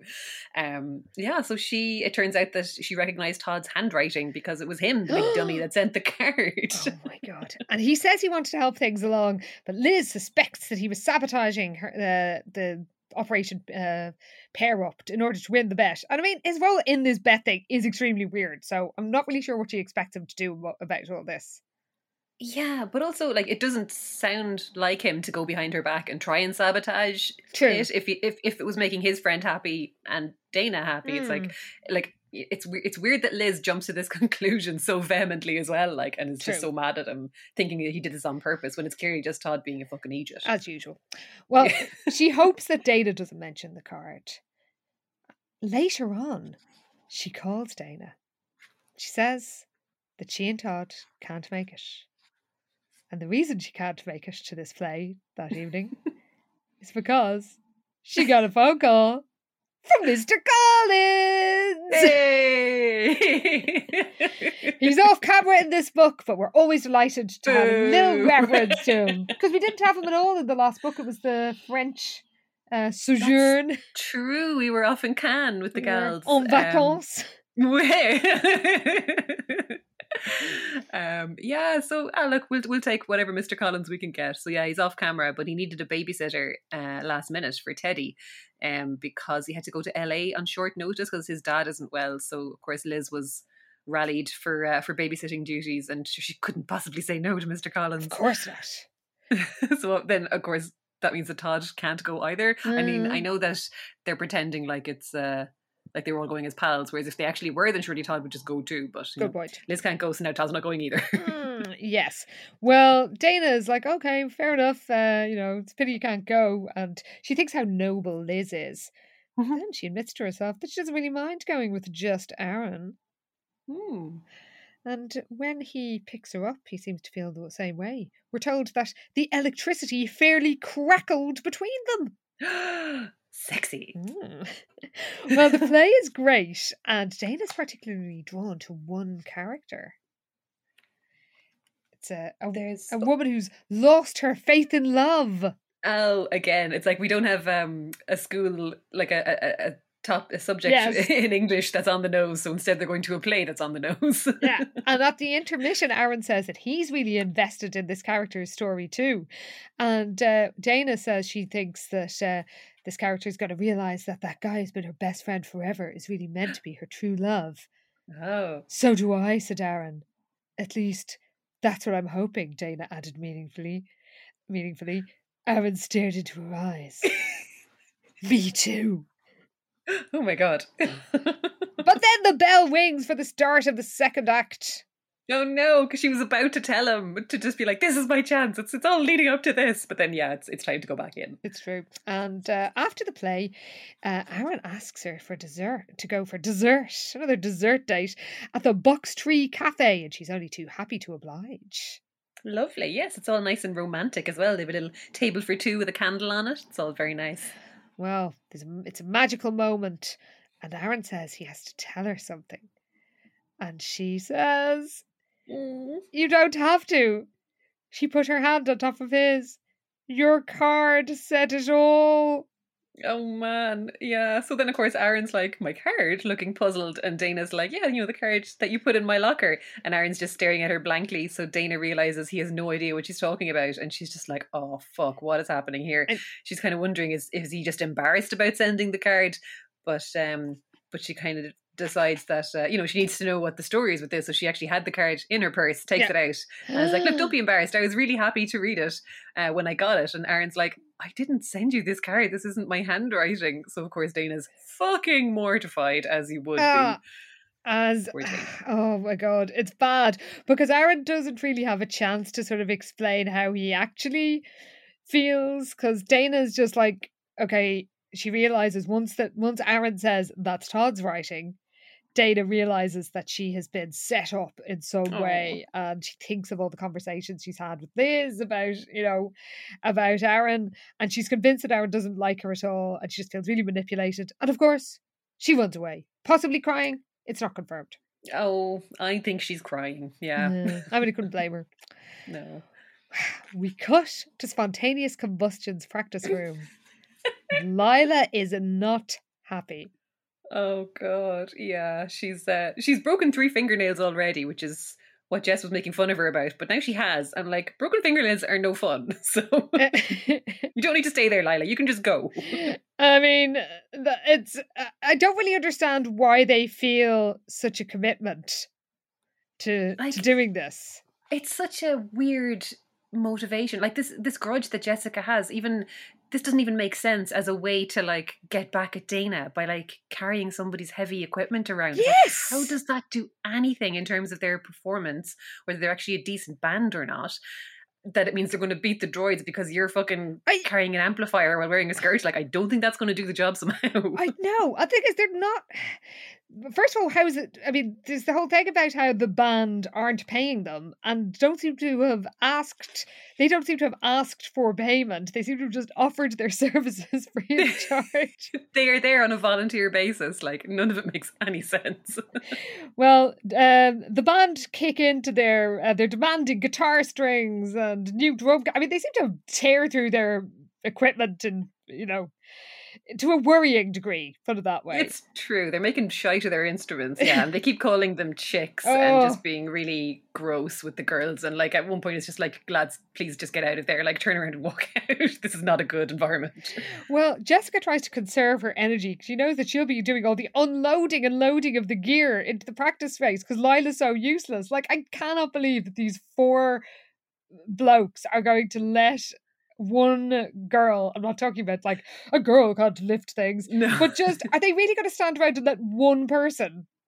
It- like yeah, even if it was a guy, it would still be weird behavior for them to just sit sit around watching one person, guy or girl, just loading equipment into their van while they sat on their arses smoking fags. Like no. It's actually shocking. Um, so uh, yeah, they've banned kick into their uh, into their set, including songs "Hold Me Like I Hate You" and "Just Call Me Mister Zero." Apparently, Spy was right on that target when he wrote that song. Jessica thinks. Ooh. Only uh, she'd call him a few more things too, Mister Rude, Ugly, and Untalented. Why So are you still there, Jessica? Just leave. Also, I don't know what she expected being a roadie to be other than carrying stuff around. So True. it's just so weird. Cut to the Casatel Wakefield, where Liz and Todd are chilling uh, because Mr. Collins has collected Teddy. Turned out there's nothing wrong with his dad after all. In fact, he doesn't seem to. I, I'm not really sure why he had to go on this urgent mission to LA. it's very strange. Yeah. I'd say he was going to one of the hot music clubs in LA. It was like, oh yeah, my dad, he's really That's what it was. You're right. But then there's a phone call from Dana, and she is not pleased. Oh my god, she absolutely lets Liz have it, which we always enjoy. um, yeah, because like Liz is like, "Oh, Dana, how was the play?" And Dana just cuts her off. She was like, "The play was fine, a lot better than my life, thanks to you and Todd." Um, and Liz is like, "Wait, what? What's wrong?" And Dana's like, "I'm calling to tell you I figured out your little scheme." Um, and she just yeah gives out mad to her about like you know I don't know why you've been trying to get me and Aaron together, but you can forget about it. And anyway, after tonight, I'm sure he'll never want to see me again. And I feel the same way. And uh, Liz kind of tries to explain herself. Dana's like, I don't want to hear any more of your lies. it's very Oh, satisfying. I mean, I, it's a good about time somebody gave out to her for meddling so much. it's true. We love to see it. Yeah. um, but yeah, she says my friendship with Aaron is over, and my friendship with you is over too. And with that, Oh. Dana slammed the phone down so hard it made Liz's ear ring. I mean, you were barely friends before this book. More friendly acquaintances at you were most. acquaintances. Like, Yes. stop kidding yourself. well, Liz isn't happy and blames Todd's card stunt. But uh, he says she he says that she says it was stupid, and he says, "You think that card was stupid, Liz? I'll tell you what's stupid. Your matchmaking idea was stupid. Stupid from the very start." This is such a fucking annoying argument. But yeah, they're both fuming at each other because Liz is convinced that he sabotaged them on purpose. It's like Todd isn't clever enough to Good do point. this. Um, and then Todd's given out because he's like, I'm not going to try to reason with you. Um, and he's just, yeah, they're just again arguing over something really Mhm. stupid. He storms out. Of course, he does. um uh, like he flings the front door open it's all very dramatic over absolutely nothing like it's so silly Typical But, um, Liz and Todd. Oh completely yeah and the same too will be like oh we're so in love isn't it great being in this in as much ah. love as we are and then immediately have a big stupid row over nothing Oh, typical of those two. That shower. Well, I said that wasn't bad enough. After Todd storms out, Jess comes in, somehow covered in dirt. like, what's happening what are you there? doing oh god jess yeah her hair is in disarray she's walking with a noticeable limp like poor girl is in bits And she's angry with Liz. um, yeah, because when Liz is like, "What happened to you? Uh, you look like you got hit by a truck," and Jessica's like, "Well, if I do, it's all your fault." It's like, "What? Now it's my fault." And apparently, Jessica like storms up up the stairs, and she's like, "If you hadn't fixed dumb Dana Larson up with dumb Aaron Dallas," and kind of trails off as she goes upstairs, and she's like, "Well, what the fuck is this about?" like as as weird as the whole thing with Todd was just now, like Jessica being mad at her as well just makes absolutely no sense. Yeah, I do like that Liz is just like, oh, what the, f-? like, is basically what the fuck. Yeah, yeah, completely. Like, It's she's- suddenly everyone's mad at me, and what the hell is going on? well, um, it, we cut to Sunday morning two days later, remember, because this was all first thing was all happening on Friday, and Ned is dishing up brunch, and uh, we get a little continuity moment because Liz appreciates this return to the routine after the recent uh, uh, separation of the Wakefield parents, which I guess only they only reunited in the last book because I know we had another book in between, obviously. Oh, that's true. Yeah, like Yeah. it feels like longer for us than Mm. it actually is in the main storyline. Yeah, that's true. So they do just yeah recap us on, on the the recent upheaval in the Wakefield home, but apparently now their marriage is stronger than ever. Oh, and they didn't even have to go to marriage counselling. Of course not. Who needs it? Well, Jessica stomps in. She's still not talking to Liz. It's been like a whole day has passed.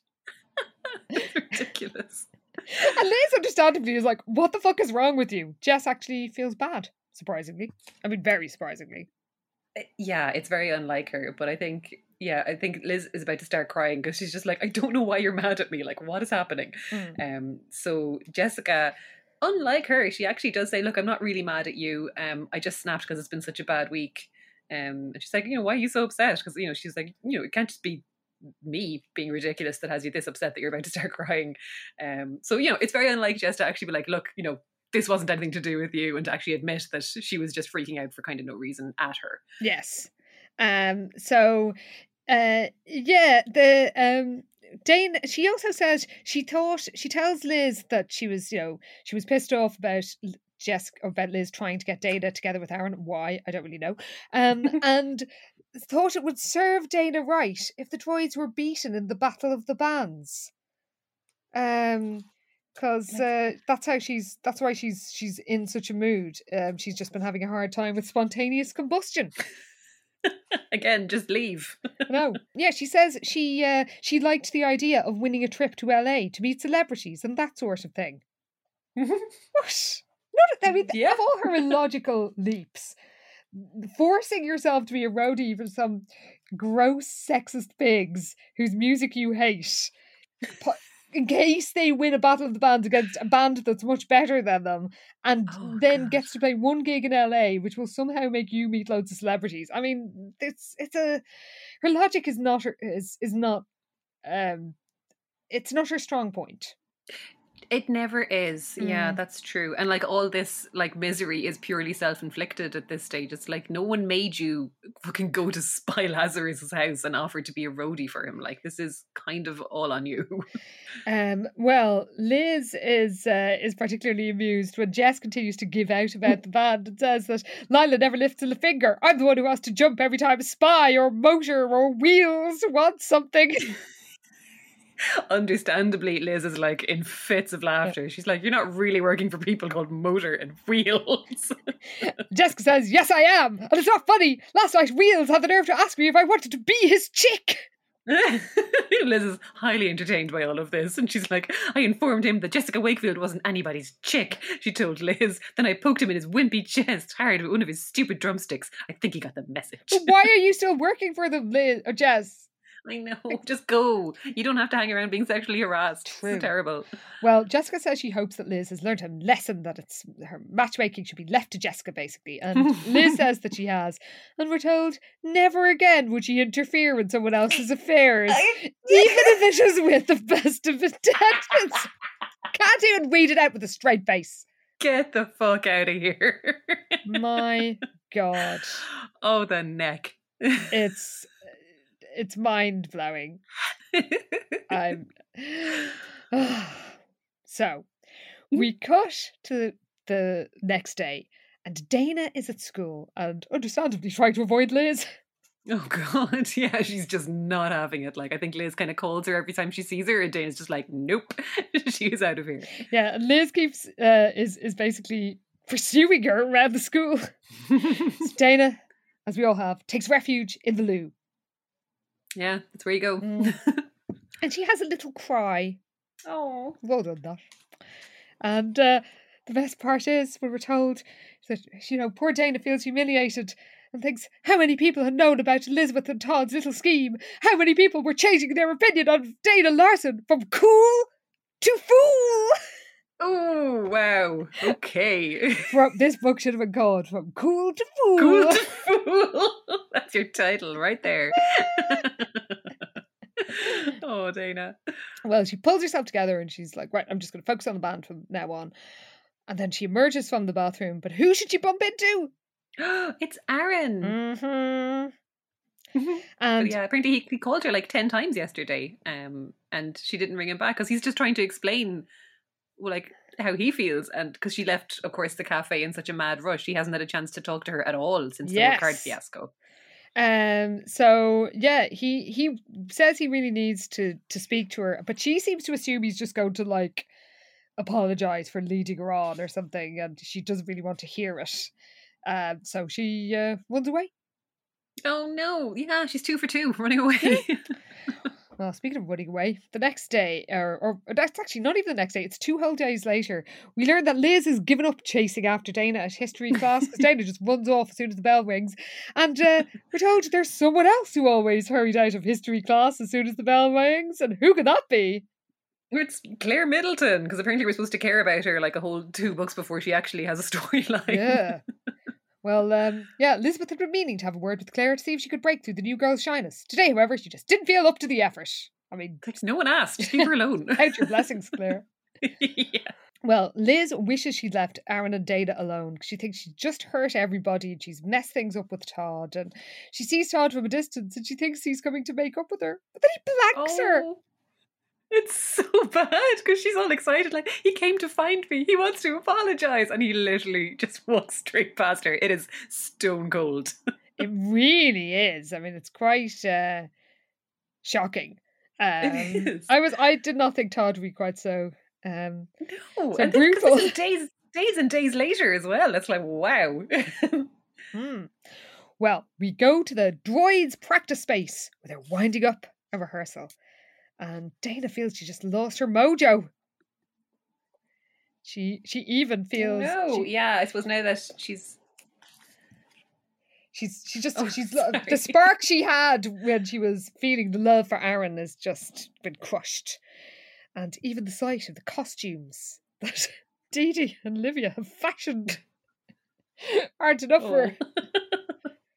We're told even that's not going to do the job. Well, we're told that for the first time it occurred to Dana that the droids might lose. I mean, you are a bit arrogant there, Dana. It's only hitting you now. That's true, actually. Yeah, it's just such a given that the droids are the best band that like they were never going to be the losers in this uh, in this competition. Well, she thinks the Battle of the Bands was going to be the toughest gig she ever played.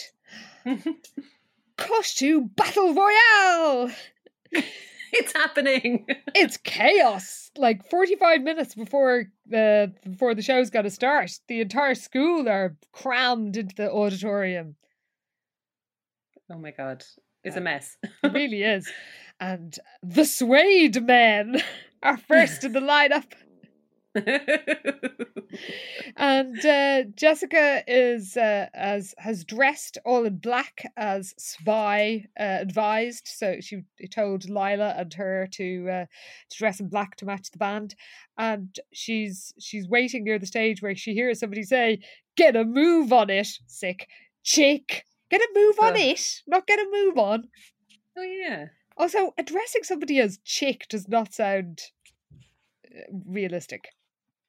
No, that is true. Babe, yes. Chick, no. yeah. Yeah, that doesn't really scan right, does it? Yeah. Mm. Well, Jessica mutters, aye, aye, Captain. She hauls the gear on stage. Like, amps are really heavy. I can't lift an amp. And I was in bands and I could not, like, there were times where all I could carry onto the stage with my feeble little arms was bits of the drum kit. Like, I Oh. couldn't lift an amp on my own. So Yeah, that stuff is heavy. I just do not know how Jessica is managing it. I'm quite impressed, actually. I mean, maybe she's secretly been ripped all this time and we just didn't know. Well, she's wishing she'd worn a different outfit. I presume you're saving this outfit for the I was gonna, yeah, yeah. um but let's just say she's it's it's not ideal for doing something where you have to bend over and um uh and lift heavy objects and strain not- yourself. Not super practical. And then who should she see arriving not dressed in black? Well, it's only Lila Fowler. Sure is. And we're told Lila's wrist looked very bulky, and it wasn't because of her jewels.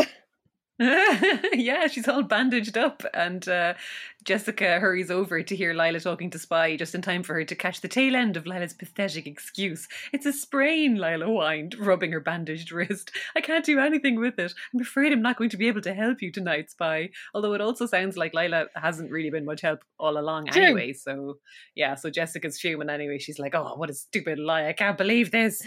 So, yeah, she's not impressed. She literally shouts, Fowler, you weasel!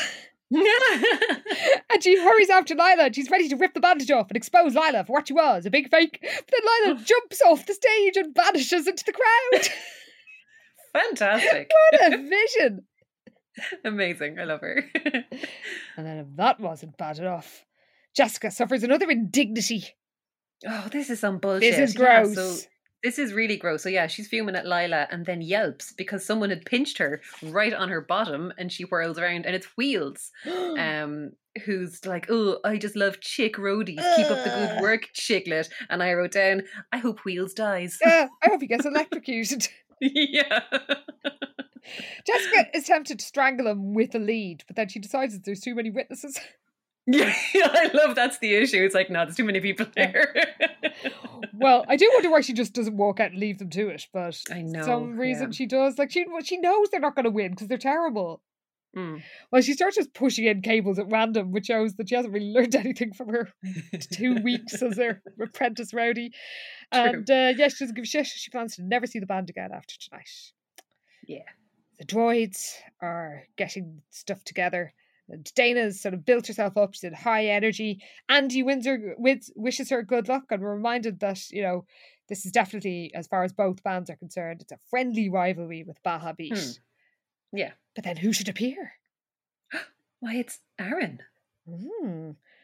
He wants to talk to. I realize I'm doing a lot of hmm, uh, um, noises, but it is one of those books.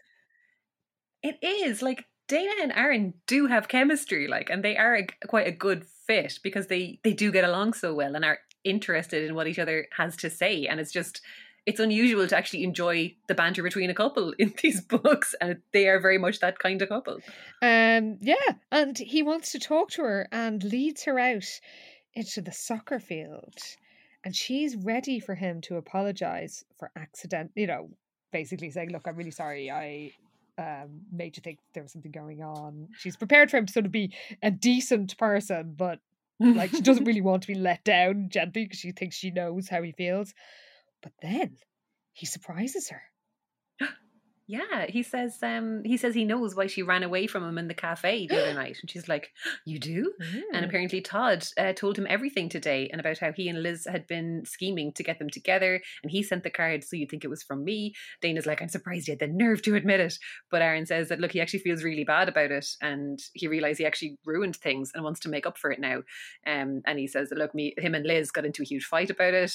And apparently, Todd just thought if he just explained the whole situation uh, to Aaron, he'd be able to take it from there. And Aaron's like, and that's what I'm going to do. So here Dana thinks Aaron's just going to let her down easy and tell her, look, I know I think you're great, but let's just be friends type of thing. But um yeah, she she's kind of getting upset then about Liz and Todd. Um yeah, but then he's like, you know what? But uh, after all they're messing, the plan worked. Because Aaron's like, I thought I had it with romance and dating, but I changed my mind. I'm crazy about you, Dana. and she says she's crazy about him too. Hooray! And they kiss. oh, it's amazing. and then, in a very nice little ending to the scene, she tells him that she hasn't totally changed her mind about love. And Aaron, understandably, looks a bit freaked out. But then she says, I still think falling in love is stupid. But who says you have to be smart all the time? oh, and they kiss again. It's very cute. And eventually they head back to the gym, and she's sort of in a daze. And it's really sweet. Genuinely. It is. I know. It's so unusual to have a couple you're actually rooting for. No, I did not see that coming in this book. Well, she realizes that they owe all this to Todd and Liz, and uh, uh, she and Aaron decide that they have two final challenges. One, the droids have to win the Battle of the Bands. And two, you and I have to end the battle between Elizabeth and Todd. Aha. So, of course, the droids play a triumphant set. And Jessica thinks that, you know, based on how the audience have responded, the droids are definitely uh, you know, in the lead ahead of Baja Beat and the Suede Men. and uh, yeah, we're told that the DJs at the radio station are the judges. And basically, it seems obvious that unless spontaneous combustion are amazing, they're not going to win. so they take to the stage, but then Jess notices something. Oh, yeah, she sees a couple of loose cables uh, lying on the stage behind the band. She's like, oh no, something isn't plugged in and something's not going to work. So she bends down and kind of like scoots forward to grab cables and just like randomly plugs them into the nearest outlets uh, on the back of a large amp. She's like, well, everything's connected. That's probably fine. and scoots away again. oh my god! Uh, I mean, how did she survive this long as a fit as a bad roadie? Um, uh, well, yeah, just uh, she just she gets them in just before Spy swings his arm up to play his opening chord. But what happens when he does? Oh no! Boom!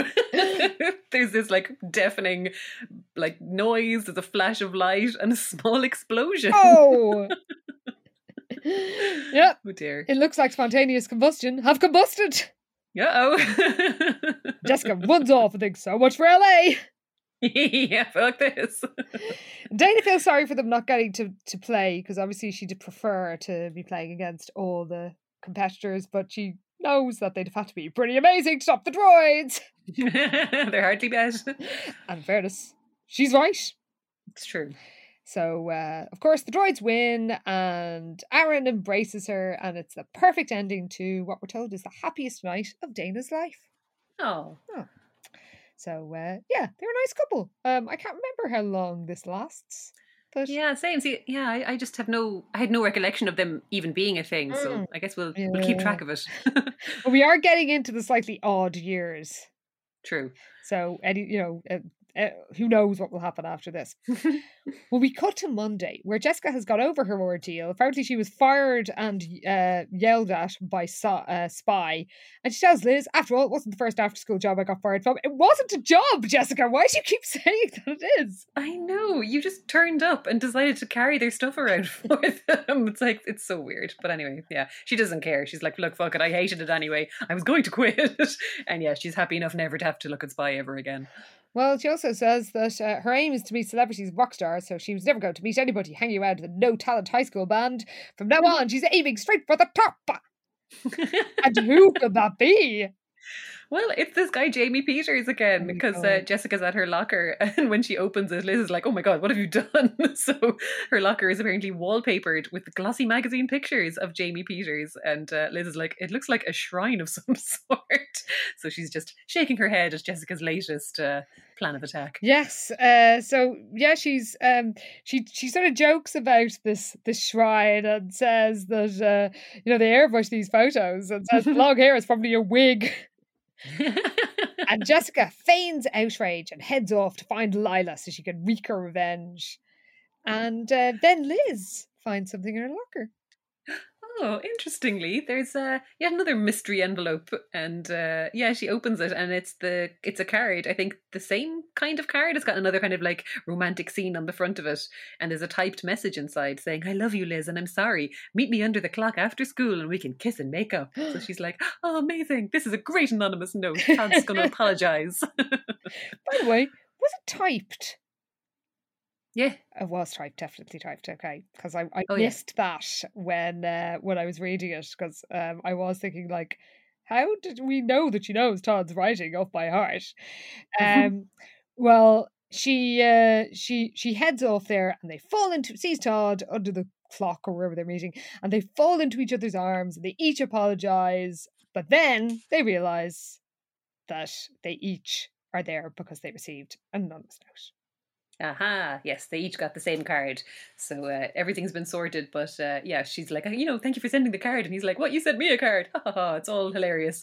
And uh, as they're about to pull out the cards that they'd each received, uh, a car drives by honking the horn. And uh, through the open window, Liz can see that Aaron and Dana are inside, grinning out at them, just saying uh, that, uh, yeah, that they've, they've gotten even with them now, basically. I do like that. Um, Yeah, Dana, very cute. Dana and um, uh, and Aaron both are clearly not um, uh, not just friends anymore. Aha. and they uh, they they are looking very very pleased with themselves and they drive off i guess into the sunset and Good for them. yes so todd reminds liz that that means she's won the bet and uh, Uh-huh. she starts off by saying hmm yes well maybe i'll ask for a dozen roses so to do my chores and carry my books for a week but then she says she has a better idea. It's not better No, it's not. could you tell us what it is Oh, it's so stupid. Ugh, yeah, she's like, uh, oh, after everything that's happened lately, there are other things I'd like more. Are you ready? And he's like, your wish is my command. So she says, then I wish you and I will never have such a pointless argument ever again. Like, that's not going to happen. Uh, I wish uh, we'll always be together and as happy as we are right now. Also, no. Uh, and then the last one is, and I wish you'd give me the biggest, best kiss ever right this very instant. She's like, oh, you guys are the worst. It's uh, the- well, I think that's the worst. The worst is what Todd says next, which is one Todd Wilkins deluxe smooch coming right up. true. Oh, you can keep it. You definitely can. and meanwhile, elsewhere in the school, Neil and Andy are leaving school or leaving the, the campus, and Neil congratulates Andy on how well the Baja Beats uh, Baja Beats gig went. And Andy says, you know, it was decent for a first gig, room for improvement, but he's he's happy with it, and says that they've already been booked for a party the next weekend. nice. Yeah. So Neil's happy for him, and they're going to head off to the Dairi Burger. And Neil's going to, t- or Andy's going to tell him about, you know, this upcoming uh, gig that they've ma- got for themselves. But what should happen?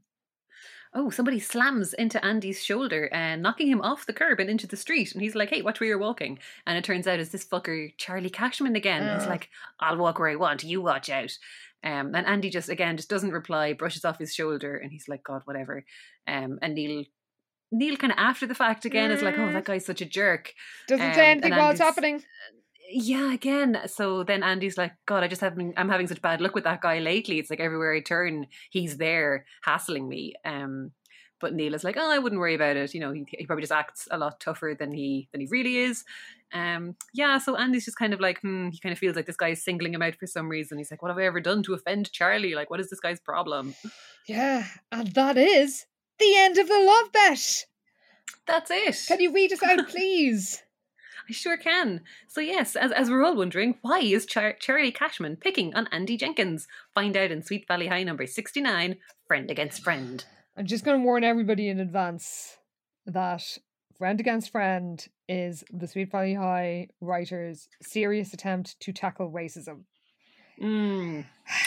So I haven't read it for a while, but I I don't know how I I, th- I genuinely, I'm not joking. Consider this a content warning Hmm. because I can't actually. Maybe we didn't mention it when when Andy appeared, but uh, they do mention it in this book that Andy is black, Mm, and yeah. uh, surprise, surprise, Charlie's horrible behavior is racially motivated. Uh, and by, by that I mean racist, and but you know that's why his his race racistly motivated. Anyway, his racism is the reason that he is picking on uh, on poor Andy, and yeah, the next book I fear is not going to have as many opportunities to joyfully take the piss. Yeah, the vibes will not be great. No, so uh, you know, just uh, just you you are warned. Um, in, uh, just so you, that's going to be coming up in two weeks. Uh, but in the meantime, before we uh, end up seeing how Sweet Valley tackle extremely serious and important subjects, uh, do you have any stats and outfits? Okay, yes, I do. Now, okay, the blondness and the blue green eyes only got a mention each, but like, I didn't even care to be honest because uh, people blush nine times, which Whoa. is hilarious. I mean, it's Sweet Valley way. It's how they go. And then we had a fucking bonanza of outfits, um, which is mostly Dana. We do have the one Jessica outfit, which is when she's uh, at the Battle of the Bands, all dressed in black, to, to fucking carry amps around the place. She's worn um, a black miniskirt and a cute cropped black top. But she wishes she had just worn jeans because, again, she's doing a lot of bending down and carrying stuff in, uh, in her tiny skirt, and this does not sound particularly good for her. Um, but uh, but then of course there's Dana to save the day completely with her fantastic outfits. Please share there's more than one, obviously. There- There's oh, it's so good. Okay, so uh, let's see. At one point, Dana wears a velvet miniskirt with a cropped jacket, black tights, and lace-up ankle boots, oh, and of course, Oh! she looks fantastic. Of course she does. How could she not? Um, then what else? Oh yes, uh, Aaron uh, is is amazed at her amazing outfit and uh, sees that she's wearing uh, tight, shiny, knee length black bicycle shorts and a big pink and black checked T-shirt. How does she carry it off? Aaron wondered. Any other girl would look foolish in an outfit like that, but Dana looked terrific, as good as a model. oh my god. I mean, how could anyone else? Any mere mortal, some would say, carry it No off. chance. Oh my god, she's so amazing. And then finally, there's the the band outfits, which we know has the uh, the jungle motif. Uh-huh. Uh, and animal print. So, uh, yeah, Dana lifts out the shirt that she's going to wear for the contest. It was a wild tiger print, low cut and sleekly fitting. It would look great with her black leather pants. Damn straight it would. You fucking know it would. Oh my god! So that's all the Dana goodness that we got there, and uh, oh, fantastic work by her. That is amazing. Well, I think that was worth the wait because it's been a while since we've had a book with such good stats and outfits. That is true. Um, yeah, it's been a while since we've had that uh, concerning amount of blushing. Yeah. well, listeners, what did you think of the love bet? Do you know which version of Baha this is? Uh, the Baha beat are referring to. We apologize for that was a the mess. extremely messy digression. I don't know how I managed to both think it was a Spanish word and totally mispronounce it, but there you go. It's like I think lockdown has just broken all of our brains at this stage. Oh, that's true. I'm seeing it. Oh, B A J A. I I nearly spelled it wrong saying it out loud there.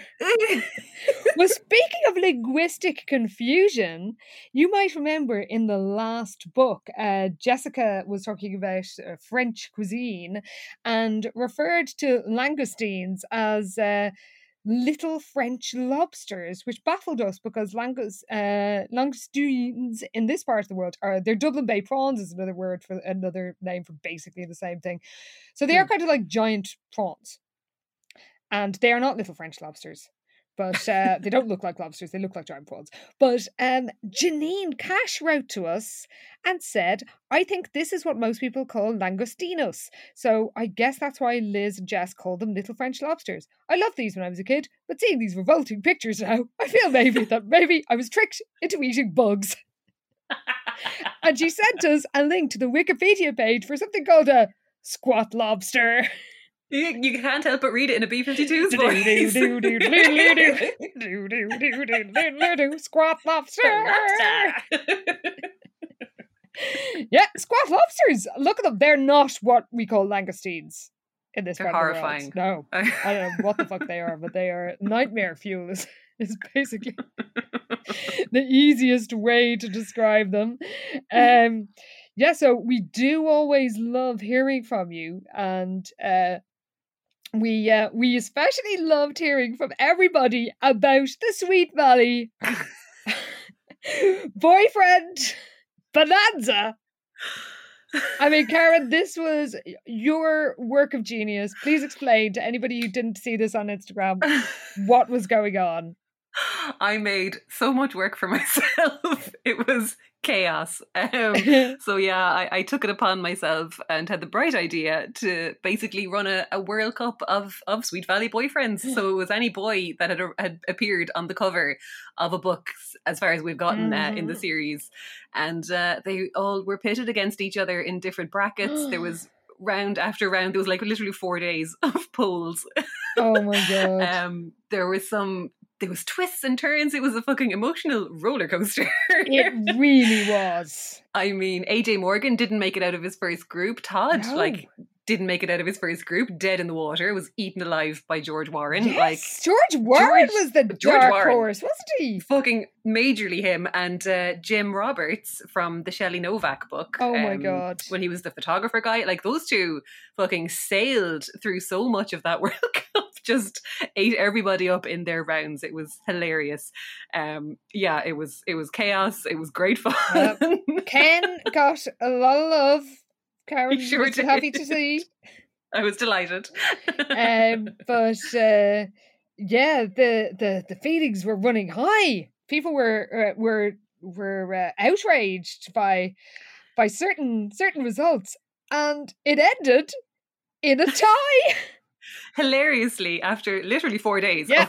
of running polls and admin and counting votes like there, at one point there was like nine votes between him like it was a bruce and ken oh my final god! It, yes. um it was extremely exciting to be fair because it was 50-50 overnight and then that morning bruce had pulled ahead and was ahead like all day long yeah, I was at wondering one how that would point- go. It was very tense. oh it i really didn't know what was going to happen I had no idea. So yeah, I was kind of watching it all day long, and then there was literally like I don't know nine or eight votes between them towards the end. There was like an hour to go, and then eventually I checked it once it had finished, and it was a fucking tie.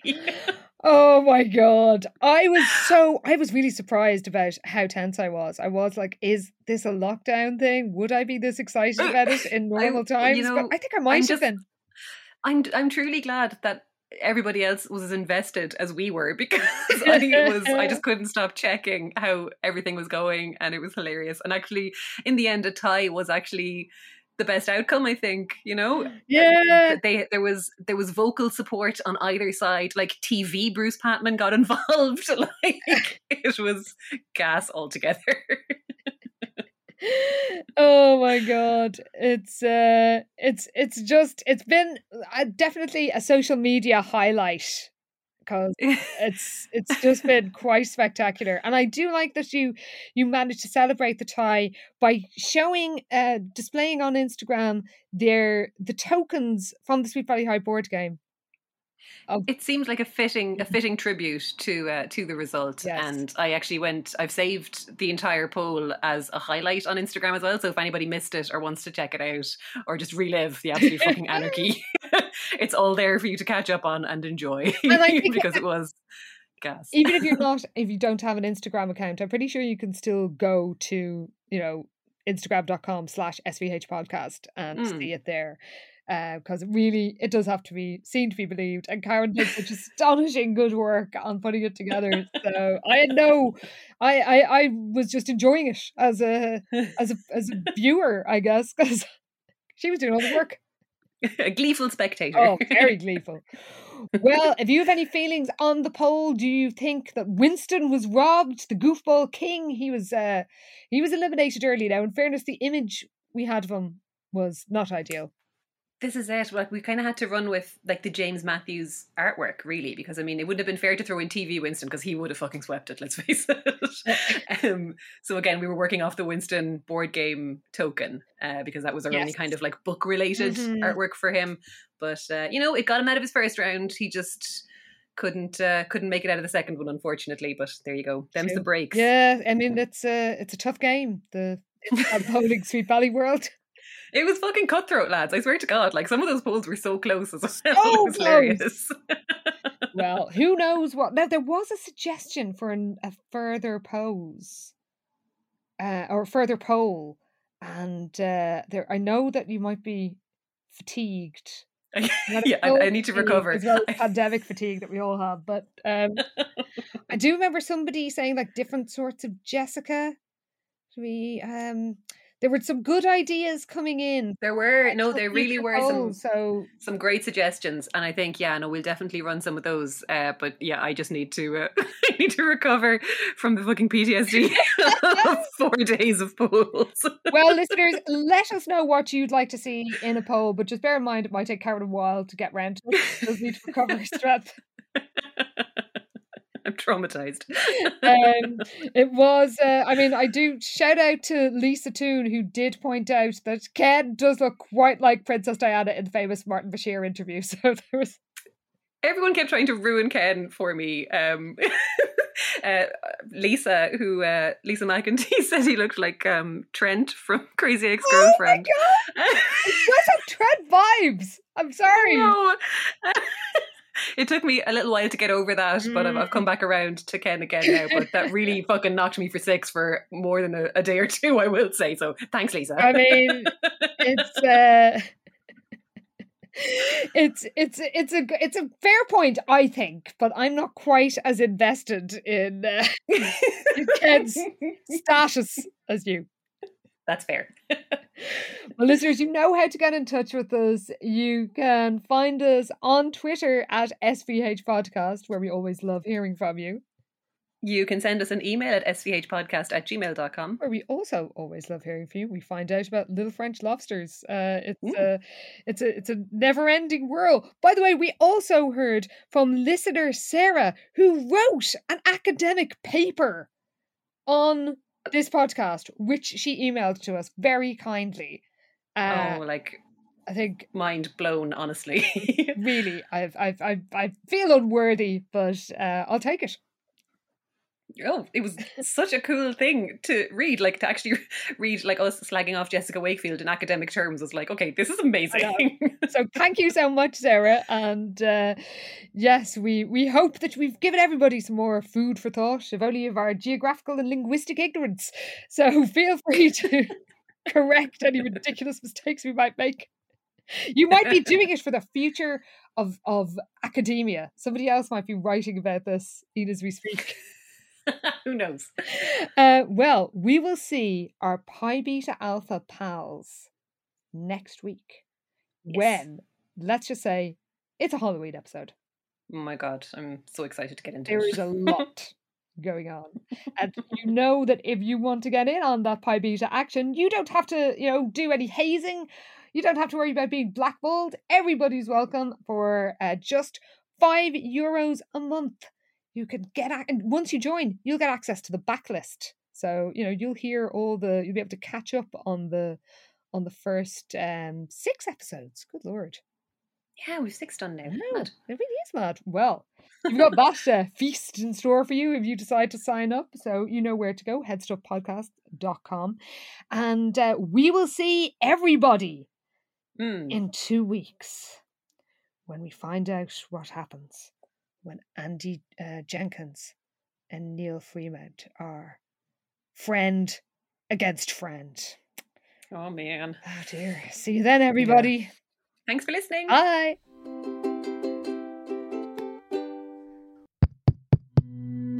This show is part of the Headstuff Podcast Network, a hub for the creative and the curious.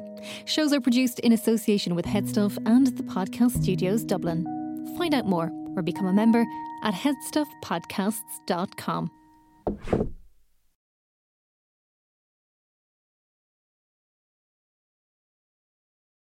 Being a parent can be really challenging. Child and Family Resource Network focuses on connecting pregnant parents and those with kids under the age of five with free support services to help them on their parenting journey. Everyone deserves someone they can turn to for help with parenting. Visit childandfamilyresourcenetwork.org today.